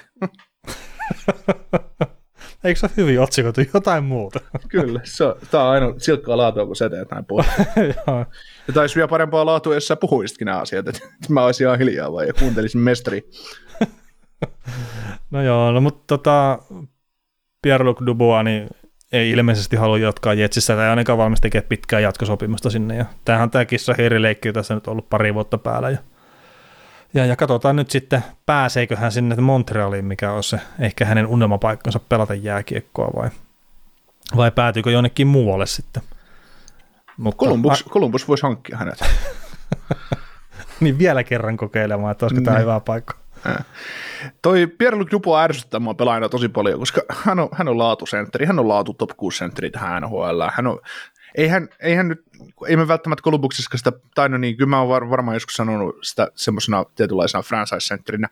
Pelillisesti ehkä, ei tietenkään mikään semmoinen, mikään semmoinen Braden Boyd hakkaa sata pistettä kautta tai McKinnonin, mutta vaan semmoinen laatu kahden suunnan kaveri, joka pystyy parhaalla, parhaalla kaudella hätyttelemään sitä piste per peliraja. Niin, no mä luon, niin kuin tuossa Discordissa tuli juteltua tästä, niin, ja siellä on sitä keskustelua, että onko se nyt väärin, kun hän on pyytänyt siirtoa, hän ei halua pelata Winnipegissä, eikä hän ole pelannut Kolumbuksessa, halunnut pelaa. Niin, no hän on rupannut tässä pikkuhiljaa siinä tilanteessa, että hän on maksanut sen oman hintansa tuossa siitä, että hän pääsee sitten ufaksi vuosun vielä siihen aikaan. Mutta että hänellä rupeaa olemaan valta tässä hommassa ja sillä hän ihan taas oikeus pyytää siirtoa mun mielestä, että tekeekö se pelaa sitä, sitä primadonnaa vai ei, niin sitä voi käydä kysellä aika monelta kaverilta sitten tuossa sarjassa. Et esimerkiksi Adam Foxilta, että hän ei halunnut pelaa missään muualla kuin New York Rangersissa. Mutta hmm. siis Pierre-Luc Dubois, niin mä pidän sitä oikeasti todella hyvän joukkueen kakkosentterinä, ja sit saattaa olla myös se kaveri, mikä pistetään ehkä matchappaamaan sitten vastustajan parhaita. Eli mm. tämmöinen jollain tasolla niin kuin oman elämänsä Jordan Stahl saattaa olla sitten siinä kohtaa, kun hän on siinä joukkueessa, mikä ehkä tavoittelee oikeasti Stanley Cupia. Mm.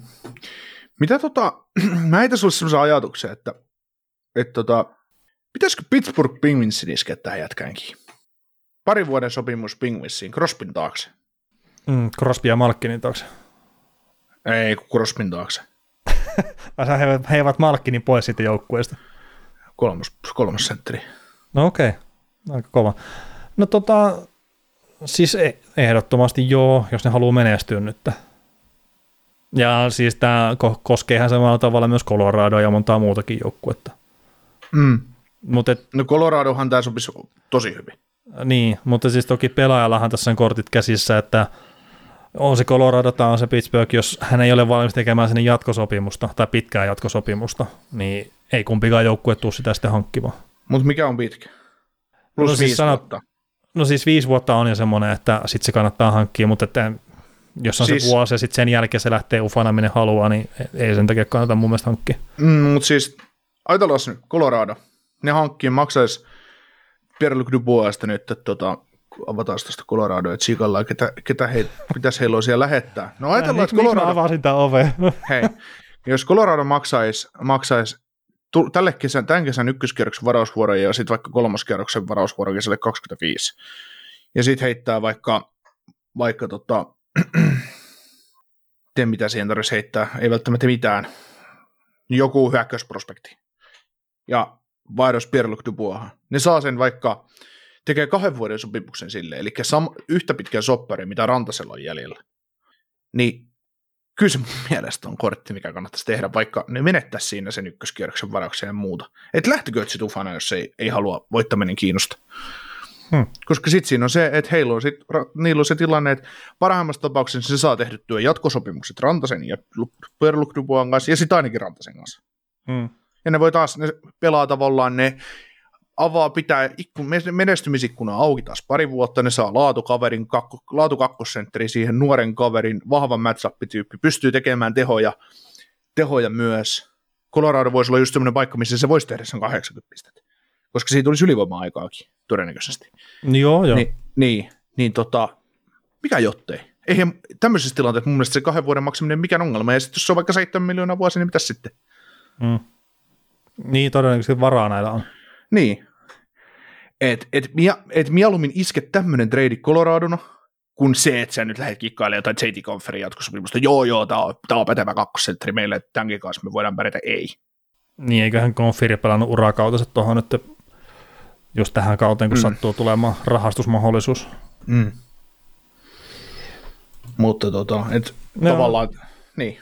No joo, no siis toikin on ihan hyvä pointti, että vaikka jos saat sen kahdeksankin vuodeksi, niin äh, siis sehän on yksi lähtökohta myös, että jos sä saat jonkun laatutekijän, on se sitten just jääkiekkoilla tai mikä tahansa, ja sä tiedät, että saat se lyhyeksi aikaa, niin aina pitäisi ottaa se mahdollisuus saada se lyhyeksi aikaa. Kerta se on kuitenkin laatutekijä sille, siihen tehtävään, mihinkä se halutaan, kuin Mm. sitten, että otetaan sitten paljon heikompi vaihtoehto sitten vaikka siihen kahdeksan vuoden sopimukseen. Mm. Ja siis totta kai siis ne, ne olisi lähempänä sitä toista Stan- Stanley Cupia nyt sitten tuolla rungolla, Mm. niin Duboan kanssa kuin esimerkiksi Conferin kanssa. Mm. Joo, joo, Ja toki ihan parasta on, että ne molemmat jatkaa siinä joukkueessa, joo, totta. mutta että sitten raha tulee jossain kohtaa esteeksi. Joo, mutta sitten taas kun konferi, niin sit jos sä sainaat se sulle kolmas sentteriksi, niin ei se saa kuin neljä miljoonaa enempää tienata kaudessa. Ja mieluiten sitten alle viisi vuotta. Niin. Mutta että katsotaan, minne Dubois siirtyy, että sehän on ihan mielenkiintoista. Vai pelaa Kollen kanssa kaudella. Että. No eiköhän se nyt jossain pelaa, että jos ei muuta, niin se tekee yhden vuoden sopimuksen Jetsiä, ja Jetsi sitten tota, kauppaa sen takarjalla jonnekin, tai jopa sitten kauden alussa. Joo. Olisiko Patrick Laine se sinne tullut? Sieltä Jack Ross loikki kylkeen. Kaikki on Joo. tyytyväisiä, ei kun hetkinen. Joo. Meillä on tämmöinen puujalka rikas, rikas tota podcast-jakso, mutta ei ole kyllä ensimmäinen meidän historiassa. Ei, ei, siis. Kyllä rupeaa huomaamaan, että tässä aletaan vetelee, vi- vetelee viimeisiä tämän kauden osalta. Mitäs sitten toi Alex de Bringat, se on myös semmoinen omanlainen, omanlainen tota, kehää juokseva, juokseva tota, marsu, mutta, mutta tota, ei halua, ei, no tämä on vähän semmoinen, että nyt tiedot puhuu, että hän ei haluaisi tehdä pitkää sopimusta, mutta sitten taas jossain määrin hän haluaisi tehdä tuonne sopimuksen, mutta sitten siinä on, on- vähän, vähän niin kuin. Omistajatilanne on ilmeisesti nyt tässä, mikä vähän hankaa siinä. Tai en mä tiedä, onko tämä neuvottelutaktiikka, sehän on tietenkin hirveän fiksua tuolla lehdistövälityksellä käydä sitä neuvottelua. Mm. Mutta se, mitä niin kuin esimerkiksi Elliot Friedman on puhunut, niin mun mielestä aika pitkäänkin jo, että että haluaisi niin just se, että omistajatilanteeseen joku selkeästi tietää, ketkä on omistajana, sitten voi tehdä sen pitkän sopimuksen tuonne mm. Mahdollisesti. Ja sitten, että jos siirretään eteenpäin, niin esimerkiksi Dead on mainittu yhtenä vaihtoehtona. Mutta tämäkin on semmoinen tilanne, että veikkaisin, että siellä ensimmäinen seitsemättä viimeistään, niin tiedetään sitten jotakin. Ja itse asiassa drafti saattaisi olla se tilanne, että missä Debrinkat sitten lähtee ottavasta pois, jos on lähteeksi. Tuli draftissa, niin lähtee draftissa. no niin. No, mutta se on semmoinen paikka tehdä. Ha- hankittiin pieruna, pidetään pieruna ja pieruna myydään. Kummelisketsi. Kyllä. Kyllä, mutta sitten omistajatilannehan on tällä hetkellä, tämä, tai kuka tuleeko ole uusi omistaja, niin siinäkin on jonkunnäköistä turbu, turbulenssia, että tämä torontolainen biljonääri, miljardööri, tämä Steve Apostolopoulos, anteeksi huono lausuminen, mutta tämä on jättäytynyt pois kisasta nyt kokonaan – että ilmeisesti tässä kestää vähän liian pitkään tässä hommien maaliin saattamisessa, ja semmoista huhua on myös ollut, että tämä Kimel perhe, että tämäkin on tiputtautunut pois kisasta, mutta että siitä ristiriitaisia tietoja, että, että kummiko on, että onko tippunut vai ei, mutta ilmeisesti tämmöinen kaveri kuin Michael Andler on tällä hetkellä se, mikä olisi vahviten kiinni sitten tuossa ottavan uudessa omistajuudessa, ja sitten, että onko se miljardisia kauppahinta vai mitä, niin se sitten aikanaan selviää, kun ne saa tota sen homman pakettiin, mutta eniten se viesti ehkä, mitä mä oon itse sitä kuullut, mitä sitä on juteltu, niin on se, että no totta, ihan kevyesti pattiin se, että tämä on kestänyt näin pitkään tämä homma. Mikä sitten jarruttaa? Siis paha sanoa, että mikä siinä on, että, että onko se sitten omistajat vai onko NHL vai että mitä näin. Ja sitten on ollut vähän semmoistakin puhetta, että joillekin tahoille, mitkä on tehnyt tarjouksia, kun tästä on tippunut nyt pois useita eri porukoita jo, mutta että heille on ilmoitettu, että hei tarjotkaa tämän verran, niin olette vielä pelissä mukana. Niin, onko tässä nyt tämmöinen, niin että yritetään vaan vedättää sitä hintaa mahdollisimman korkealle ja olisiko se miljardi sitten semmoinen haamuri, mitä ne pyrkii saamaan tuosta sitten irti. Kerta se on sitten taas muuten noiden organisaatioiden arvon kannalta ja muuta, niin se on vaan niin iso juttu, että se saa vedätettyä sen miljardia sitten se hinnan. Se on kuitenkin semmoinen psykologinen raja. Mm.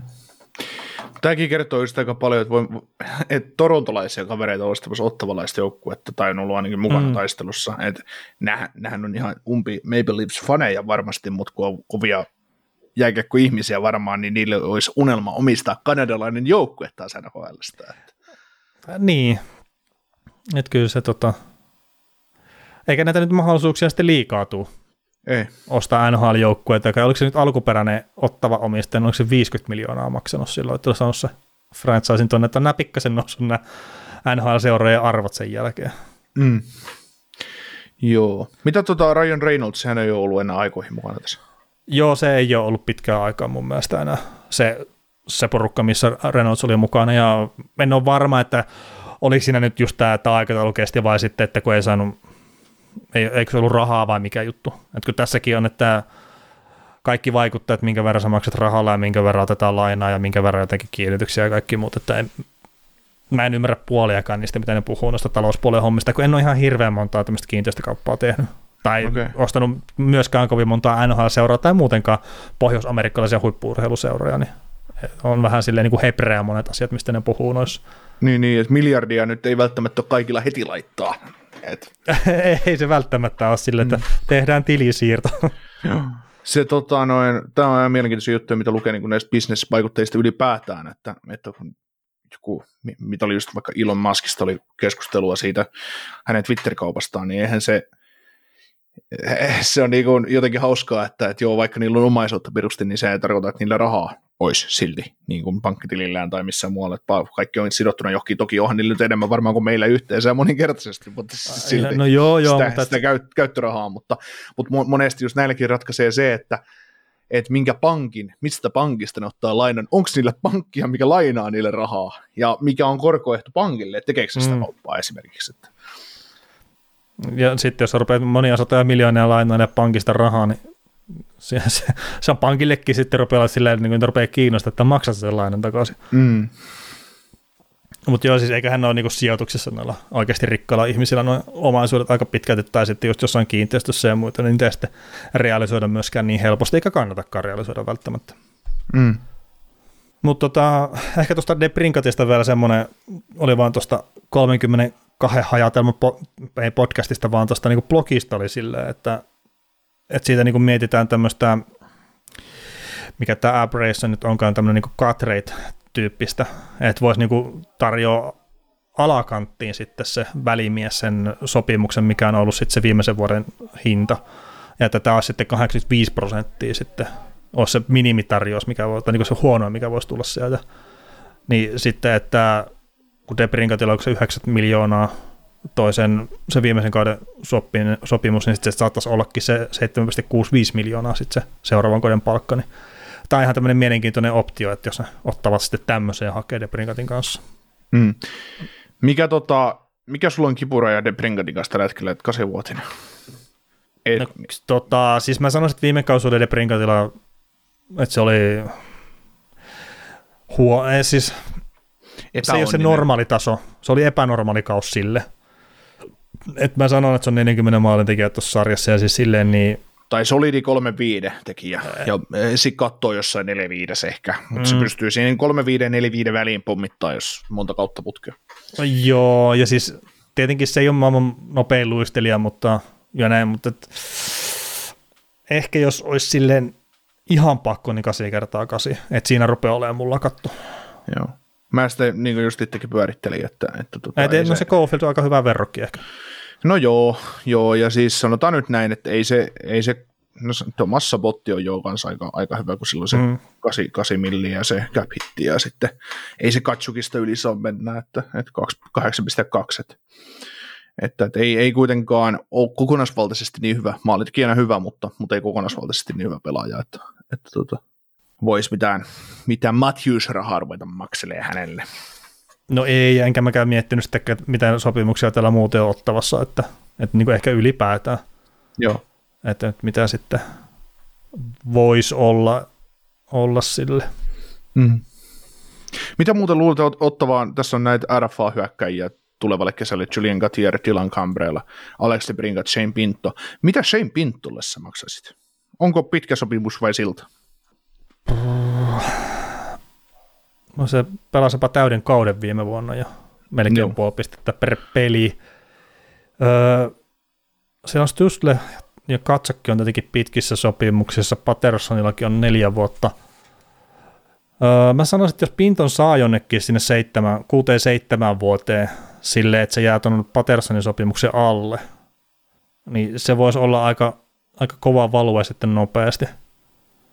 Joo. M- mutta sitten, no Pattersonin sopimus on pikkasen alle 5 miljoonaa, niin mm. sitten, että onko Pinto, no se on, se on, se on tällä hetkellä se on ylihintaa, mutta sitten kun mä taas jotenkin itse näen sen pelaajan silleen, että että ei se nyt Stustlemaista niin loikkaa sitä, että minnekään NHL eliitti yksi, kaksi yllättäjä, mutta että siinä on ainekset rakentuu kyllä sitten hyväksi kakkoskentän pelaajaksi. Niin siis Shepinto tulee olemaan nhl se tiedetään jo nyt, hän tulee olemaan solidi mid, middle six centeri, mutta onko niin. hän top 6 vai onko hän sitten tosiaan kolmoskentäsentteri, että et sitä ykkösentteriksi hänestä ei ole, mutta siis se, että hän, hän, hän pystyy, hän, hänessä on aineksia just siihen Jordan Staaliin, niin, ja vertailla, että semmoinen.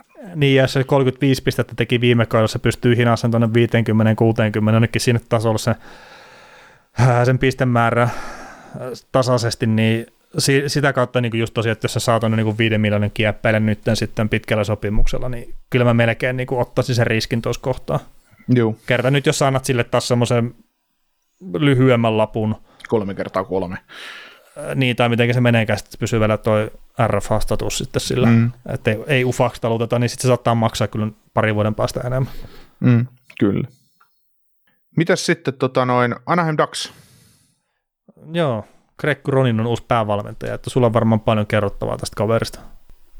Joo, todella paljon, että on tullut seurattua pitkä ura ja vihdoinkin hän saa sitten, saa, tota, saa, saa duunilleen, duunilleen katetta, että voidaan Joo, pääsee. ollut tuolla New York Islandersissa apuvalmentajana silloin, kun muun Geno Zara on tullut sinne aikana. No siitä on aikaa sitten. Siitä on hetken aikaa. Että Silloin oli kahden... vielä kahden viivan syöttö. Pitäisikö NHL ruveta käyttää semmoista termiä, että post and pre, two line pass niin. aikakausi. Että. Joo, mutta on 80-luvulla aloittanut valmentamisen, että 80-luvun loppupuolella taisi olla silleen, että on aloittanut ja pitkään tosiaan tehnyt duunia ja sitten tuolla Coloradon AHL-joukkueen päävalmentajana tuossa ollut viime, viimeisimmäksi ja sitten Greg Billington taisi olla semmoinen kaveri, mikä oli yhteys sitten tuonne Anaheimin GM sitten, mitä kautta hän oli suositellut, että saattaisi tulla tämä GM toimeen tämän Croninin kanssa ja olivat sitten jutulle lähtenyt ensimmäistä kertaa, kun oli ruvettu tästä päävalmentajapestistä juttelemaan, niin viisi tuntia oli vaan kestänyt tämä ensimmäinen juttu hetki, että, että ilmeisesti tulivat juttuun sitten ihan hyvin. Joo. Mutta tämä on tota, neljäs nyt tämmöinen päävalmentaja NHL historiassa kuulema, joka sitten tekee NHL-debyytin päävalmentajan pestissä, kun on täyttänyt 60 vuotta. Ja nämä aikaisemmat on sitten ollut Bob Murray, Lou Lamorialla ja sitten Tom Rose, ne on kaikki ollut sitten joukkueessa GM siinä samalla kohtaa, kun ne on tehnyt se debyytti NHL päävalmentajana. Että tämä on ensimmäinen oikea NHL päävalmentaja yli 60-vuotiaana. No niin. Sille ihan mielenkiintoinen yksittäinen tota, tilastoknoppi, minkä toi Bosko tuota jatkoajan keskustelupalstalta tarjosi, tarjos, kun lueskelin tästä vähän. Mutta tota, se, mitä tuosta nyt on, on juteltu ja on lukenut, niin ilmeisesti hyvä nuorien pelaajien kehittäjä on tämä, että se tietenkin, että onko aina aina kehityssarja vai ei, niin siitä voi olla montaa mieltä, mutta tuskin tuossa Anaheimin poppossa pahaa tekee sitten, että on tämmöinen kaveri, mikä sitten toivon mukaan saa nuorista vähän enemmän irti. Joo, Joo niin vaan niitä uusia NHL-valmentajien nimiä tulee. tulee ta- ta- taas pitää heittää, että... Joo. Joo, ei, vaan, mutta siis, ei vaan, mutta siis se, että aina kun sitä Jukka Elosta tuonne ollaan rajaamassa kaiken maailman tyyppejä täältä Euroopasta, niin täytyy muistaa, että siellä on aika paljon niitä kavereita, ketkä, et kun myös Tyrkyllä tuossa sarjassa, ketkä on tehnyt sarjassa töitä niin, niin kauan, että, että sitten tulee just näitä, että kun ei sano meille yhtään mitään, kuka tämmöinen tyyppi on. Mutta. Joo, ja sitten tämä oli itse asiassa sitä, että eikö Calgary Flames ottanut myös tota, uuden päävalmentajan Joo, Ryan, Ryan, Ryan Huska taitaa olla sinne tulossa, joka on niiden organisaatiossa ollut pitkään jo kanssa hommissa.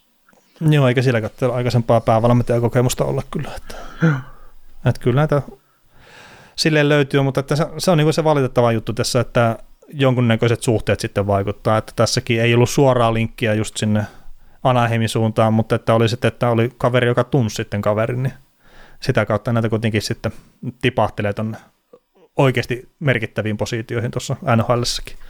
Kyllä. Mutta niin se menee elämässä yleensä ja näin se vähän kuuluukin mennä, että kyllä siinä kyllä niitä kuuluu mun mielestä, että niitä suhteita vaalia ja, ja tota... Niin ja siis tässäkin ilmeisesti hyvä työ on palkittu sitten lopulta. Mm, niin, niin. Vaikka me ei tiedetäkään tästä kaverista oikeasti yhtään mitään. Mm. Ja tuskin me osataan sen paremmin ensi kauden jälkeen sanoa siitä, niin. että, että katsotaan, että miten, miten ja mi, miten sitten taas puhutaan näistä yksilöiden kehittämisestä, niin voidaan me arvioida sitä mitenkään muuden pisteiden valossa. Että.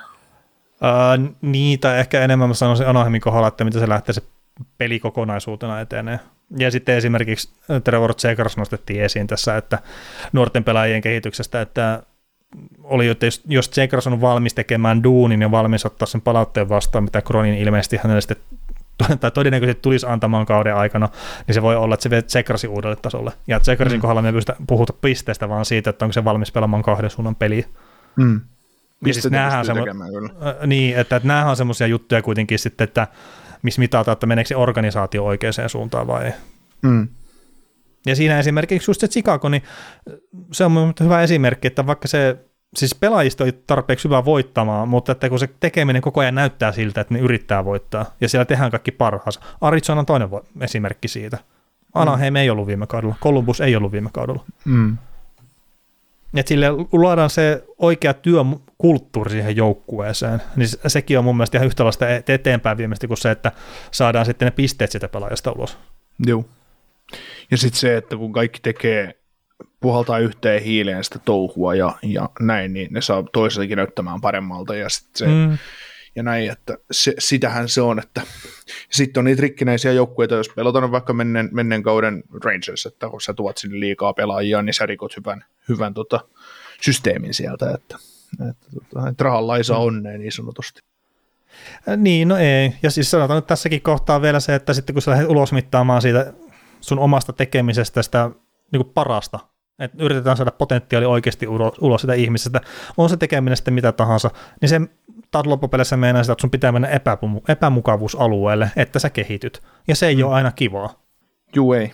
Ja se on tämän valmentajankin tehtävä, se taas, että onko se NHL vai ei, mutta että sun pitää puskea niitä pelaajia semmoisiin paikkoihin, mihin se ei ole vapaaehtoisesti halukas menemään. Joo.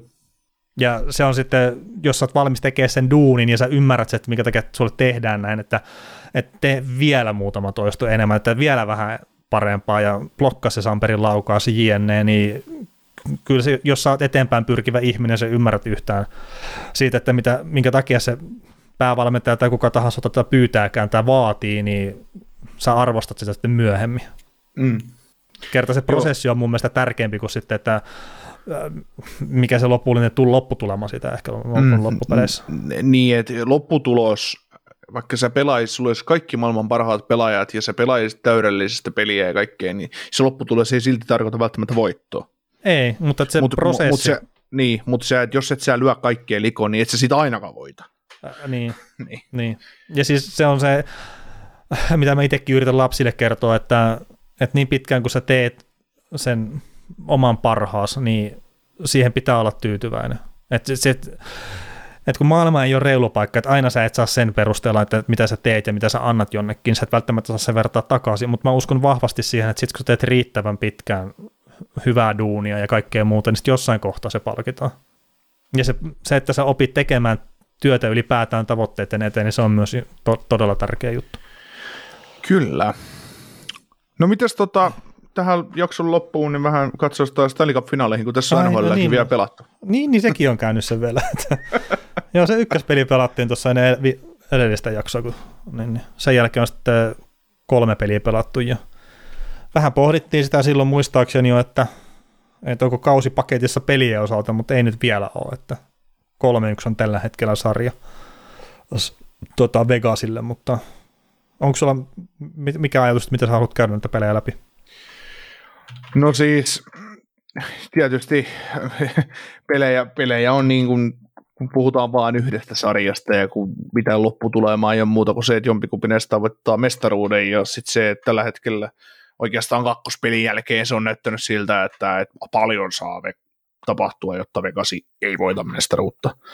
Niin nyt kun ollaan kolmessa yhdessä, niin, niin tilanne näyttää vääjäämättömältä siltä, että se ensin niin kauheasti symbattu Golden Knights, niin, ja nykyään niin vihattu Golden Knights, niin lopulta nyt sitten voittaa historiansa ensimmäisen mestaruuden, mestaruuden sarjassa. Ja, ja finaalin näytöillä ovat ihan ansaitsemassa sen vaikuinka.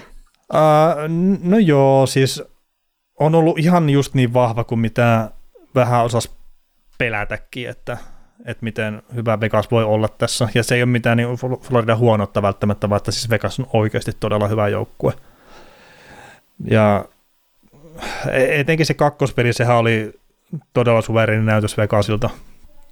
Että 7-2 voitto ja sitten oli tuo kolmas peli, mikä ne mun mielestä sössi itse sitten Panthersille, että niillä oli se 2-1 johto siinä pari minuuttia ennen loppua ja, ja, ja sitten vaan päästivät tasoihin ja sitten tietenkin jatkoajalla tapahtui se, mitä tapahtui, eli Florida voittaa pelin ja sitten tuo nelospelille taas mun mielestä niin pelin kuvallisesti pääosin suokot samalla niin kolmannen, eli Vegas oli niin ihan huomattavan paljon parempi koko ajan, mutta että sitten meni jännemmäksi lopussa kuin mitä olisi tarvinnut oikeasti mennä, mutta siis kokonaisuutena mun mielestä finaalien kuva on ollut se, että Vegas on ollut huomattavan paljon vahvempi joukkue ja semmoista iso sijaa selittelylle, että minkä takia Panthers olisi pitänyt voittaa, niin ei ole oikein jäänyt.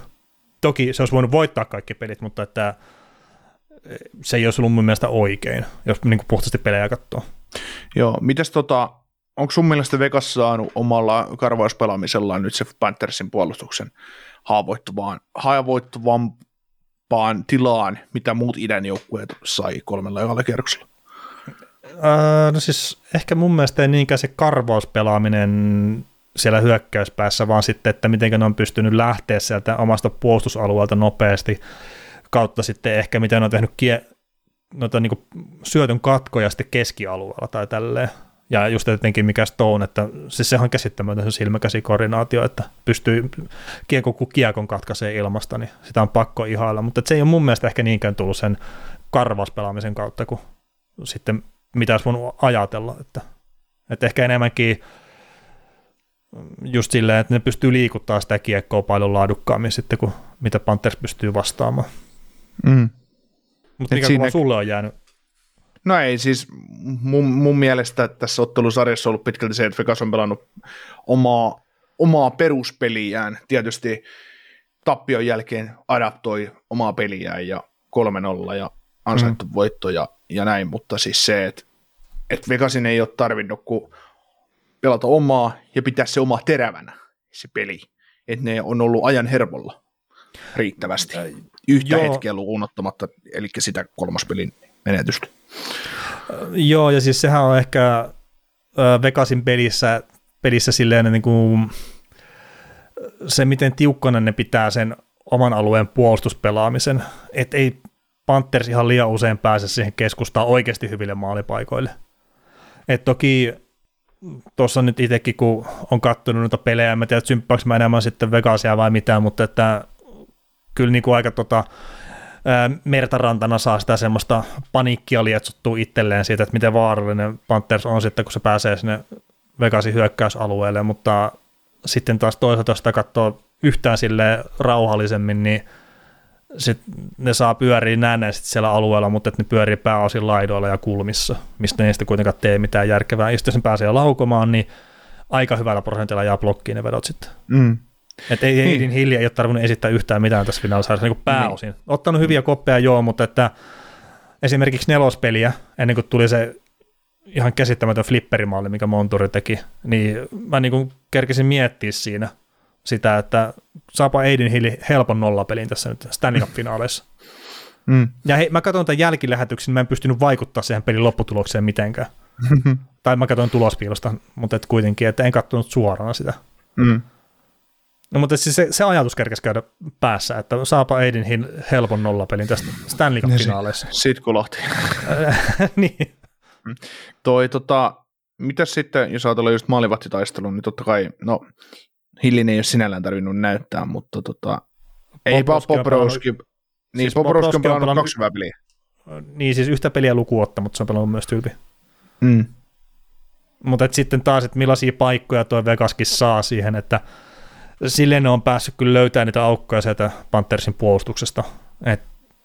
Tuossa nyt oli esimerkiksi tässä viimeisemmässä pelissä, niin siinä oli se Aikkelin paikka, että se sai, miten sä sanoit, niin kuin me ruvettiin äänittää, että se sai asetellakin siinä sitä kiekkoa, mutta että eikö pitää suoraan logolla laukoa siltikin. Niin, niin kuin peli on 3-2 kolmannen eräs ja, ja aiheella on maali edes sillä että se vetelee sitä tupakin ja polttelee sen siinä ja ottaa lasin viskiä ja ravistelee niitä jäitä sillä siis, ah, mulla on kiekko tossa, ja Bobrovski seisoo kattelee, että meinaatko sä nyt vetää sen vedon vai mitä sä meinaat sen kanssa tehdä, ja sit se on ensin, ei hitto, mä oon vetämässä rystypuolelle, ja sitten se kääntää vielä lavaankin oikein päin, ja sit lokoa sillä, no niin, että mm. tosta 4-2, niin se olisi ollut, ei se jos Panthers olisi ollut häntä, häntä poikki. Että, että joo, tota- joo, ja siis kun niillä oli muitakin hyviä paikkoja siinä kolmannessa erässä vielä, ja niin. siis ollut niin, ja kolme nolla tilanteessa ja näin tuli paikkoja ja näin. Ja siis ja niin, tuulailivat 1-0, 2-0 tilanteessa paikkoja, et ei... Niin kuin. Siis ei ole Bob Roskipikki, ei ole mennyt ihan turha sanoa. Joo, joo. Niin kuin, et, et ei.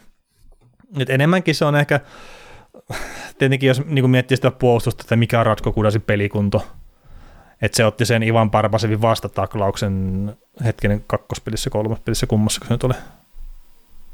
Tuossa kakkospelissä, ja, joo. Mutta se otti sen, se sai siinä ilmeisesti aivotärähdyksen, niin pitäisikö se ylipäätään pelaa? Et mun mielestä välttämättä ei olisi ainakaan heti sen seuraavassa pelissä, jos pitänyt pelaa. Mm. Matthew Katsakki otti sitten tietenkin sen Kiikan Kolitaren vastataklauksen, tai, sen, tai ei vastataklauksen, mutta vasta pallon taklaamisen. Ja sillä on ilmeisesti nyt sitten jotakin, veikkaisin, että kädessä on jotain vikaa. Mm. Katsukkihan oli sivus tota, nelospeli viimeistä kymmenen minuuttia, sitten tuli pelaan sen tyhjän maali jo, joo, melkein teki sitten se ihan loppuun. Mm. Sai aika hyvän paikan, itse asiassa aika kerkesi loppuun kesken, mutta että mm. Eidin hiili torjui vielä varmuuden vuoksi. Mm. Joo, hyvä mutta että ehkä nä, pois. Niin, että ehkä, että onko sitten noin loukkaantumiset, että vaikuttaako ne sitten minkä verran ennestään, etenkin kapeassa puolustuksessa. Mm. Niin, mitä sä, vo... niin, no, mitä, mitä sä näet siis isoista loukkaantumisista Eetu Luostarina? No siis varmasti vaikuttaa, mutta että sitten mutta taas tälleen, niin kuin, että ei mitään nyt Eetu Luostarista pois, mutta että jos se joukkueen kaus katkee siihen, niin on se nyt silleen vähän väärin. Mm. Et toki se on vielä niin kuin hyvin toimivan kokoonpano, tai ketjukokoonpano niin kuin vei pois siitä. Ja mm. varmasti on parempi joukkue Eetu Luostarin kanssa kuin ilman sitä. Mutta sitten taas, että onko Eetu Luostarin se kaveri, mikä sitten olisi vienyt tuon Panthersin tota Vegasia vastaan sitten parempaan lopputulemaan. Okei, sarja on vielä kesken, mutta että niin vähän mm. jaksasin epäillä. Joo. Että tuossa on ollut aika iso ero kuitenkin pelillisesti noilla kahdella joukkueella. On, on, on, on. Ja sitten jos me mietitään, että kapteeni ykkössettri, pistettä kolme ja kaamatsia, nyt on yksi plus yksi sitten game neloseen, niin Ö, on niin sekin siis, yksi semmoinen juttu taas, että että joo, ja siis tota... siis Parkkovi on pelannut parhaan sarjansa tähän asti. Joo, joo. Vaikka se nyt tulos ei ole tullutkaan sieltä, mutta, että mutta tämä on ehkä tässä... semmoinen sarja, että, että siis mä ymmärrän jo, että se tulos on se, mikä ratkaisee, ja sitten kun joukkue on tappiolla vielä 3-1, mm. niin joo, mutta ihan puhtaasti pelillisesti, niin Parkkov on tehnyt sen tarpeellisen, että sille joukkueelle annetaan mahdollisuus voittaa. Mm. Kyllä, Mutta sitten siellä on, sit, sit on sen neloskenttä, mitä ne uskalla pelottaa, kuin Vegasin neloskenttää vastaan. Niin, ja sekin on vähän riski. niin, ja sitten se on niin sille, että no, siis en mä nyt sano, että se on yhtään helppoa vastustaa, mutta että ei se Vegasin neloskenttä ole välttämättä se paras vaihtoehto myöskään. Mm. Tosi, ei, ei, kun siellä ei ole hyviä vaihtoehtoja. Mm, joo. Mitäs tota, semmoista keskustelua on näkynyt tämän niin kuin ennen pudotuspelejä jo, ja pudotuspelien aikana nyt ehkä finaalisarjan aikana, että Itä on niin kovaa, että sieltä tulee väsynyt joukkue viipaloitavaksi lännen mestarille, niin allekirjoitatko tämän? Niin sanot, että Itä on kova vai? Tai Itä on ollut niin kova, että idästä tulee Stanley Cup-finaalin joukkue, joka on väsytetty valmi, valmiiksi lännen mestaria vastaan, niin länsi, lännestä tulee voittaja. Öö, Täm, no, tota... Tämmöistä keskustelua on pyöri, pyöritelty jo ennen pudotuspelejä, kun Itä on niin, täällä on niin kovin ottelupareja ja joukkueet vaan tappaa toisensa, ja sitten sit, sit se, joka selviää idästä, niin on niin valmista kauraa sille lännen joukkueelle, joka pääsee niin helposti läpi lännestä. Niin, no pitemmät sarjat on tuolla lännen puolella todettiin pelata, mutta itse asiassa tähän liittyen, kun mä oon pohtinut tätä nyt hetken aikaa, ehkä jonkun viikon verran, mulle tuli tämmöinen ajatus mieleen, niin koeponnistetaan sulla, että mitä mieltä sä oot tästä, ja sitten kuulet, voi laittaa oman mielipiteensä, että miten pihalla Kaukonen on. Mutta kun mä mietin sitä Tyynemeren divisioonaa, ja siellä oli tosiaan toi Losi ja sitten Edmonton pelasi ekalla vastakkain, ja Edmonton meni jatkoon, ja sitten ne tota, kohtas sen Vegasin siinä toisella kierroksella, ja Vegas sitten meni siitä jatkoon, ja sitten ne tiputti sen Dallasia, niin kun ne meni finaaleihin.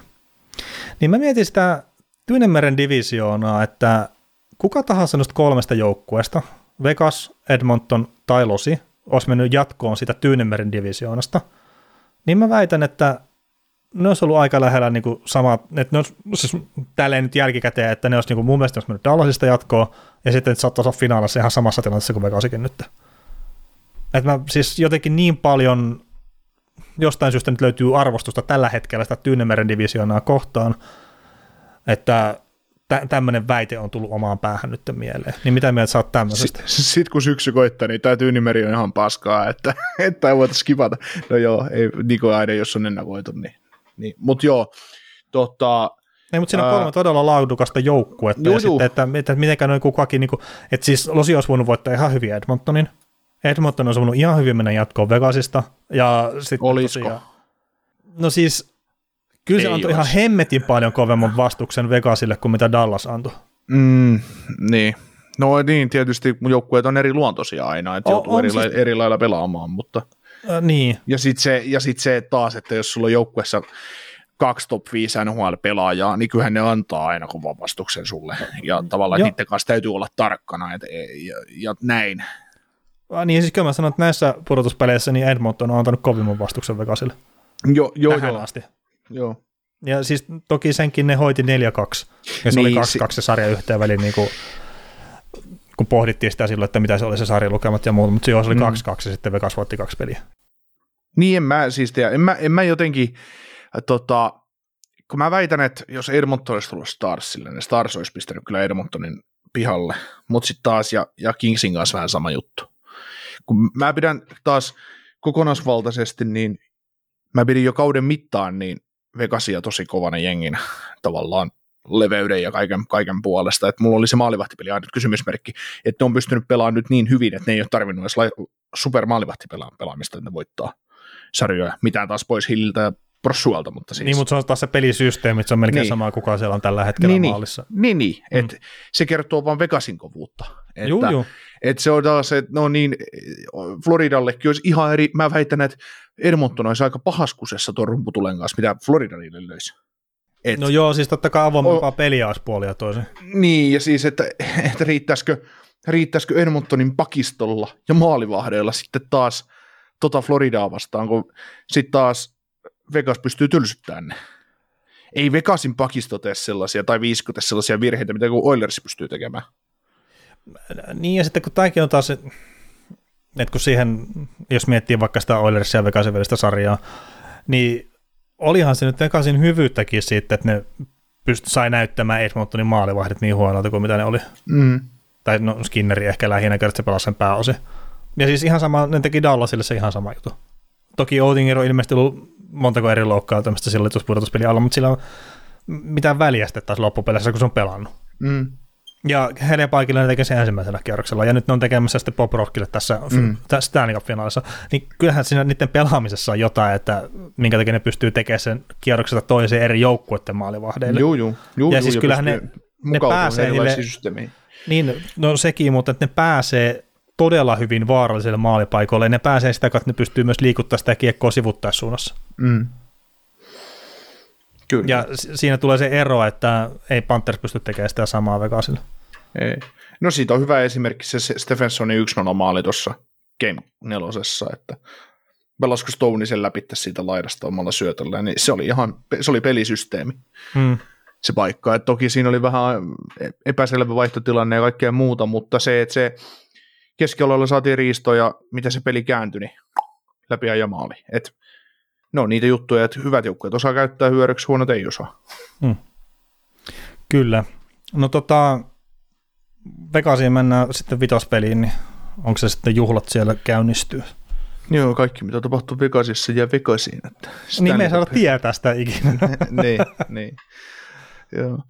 Joo. No saa nähdä, mutta todennäköisesti joo, että kyllä tuo Florida aika hyvin saa parantaa, tai Floridan täytyy parantaa todella paljon peliä. Et Niiden täytyy siinä Game vitosessakin päästä 2-0 johtoon mieluiten eka erää, ja mieluiten johtaa kahdella mallilla ennen kolmatta erää, niin sitten se voitto alkaa olemaan lähellä, mutta, mutta tota, Hmm.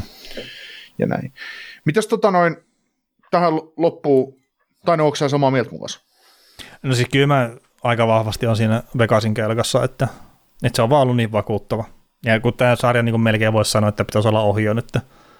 Mutta ei tietenkään ole, ja Panthersilla omat mahdollisuutensa, ja ne on ennenkin noussut tässä, näissä pudotuspeleissä sitä 3-1 tappelta voittoa asti, mutta että nyt en jaksa uskoa siihen. Mm, kyllä. Joo.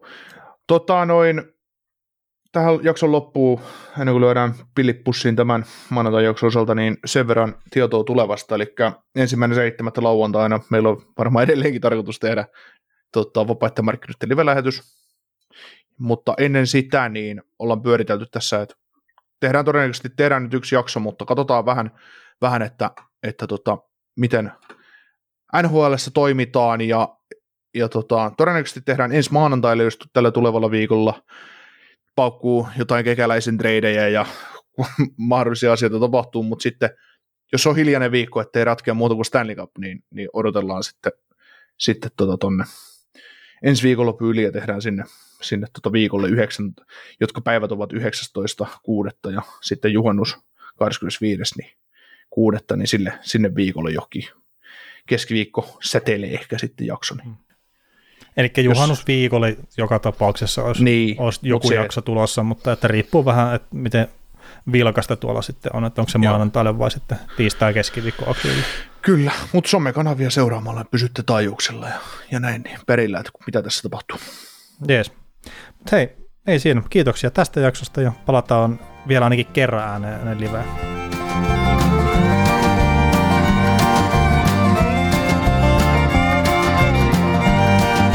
Kuuntelit näköjään sit ihan loppuun asti. Veli ja Niko kiittää. Ensi kerralla jatketaan. Kaukosen laidalla podcast.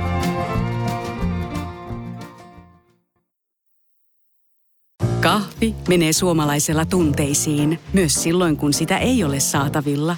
Siis mitä? Onko kahvi lopussa? Nyt mulla menee kyllä kuppinurin. Ai vitsi, että mua ottaa pannuun. Kaikkea kun ei pysty suodattamaan. Kulta Katriina. Eläköön suomalainen kahvikulttuuri. Yksi lähtö päivässä Helsingistä Saksaan ja kaksi lähtöä Naantalista Ahvenanmaalle ja Ruotsiin. Meillä koet meren. Finlines.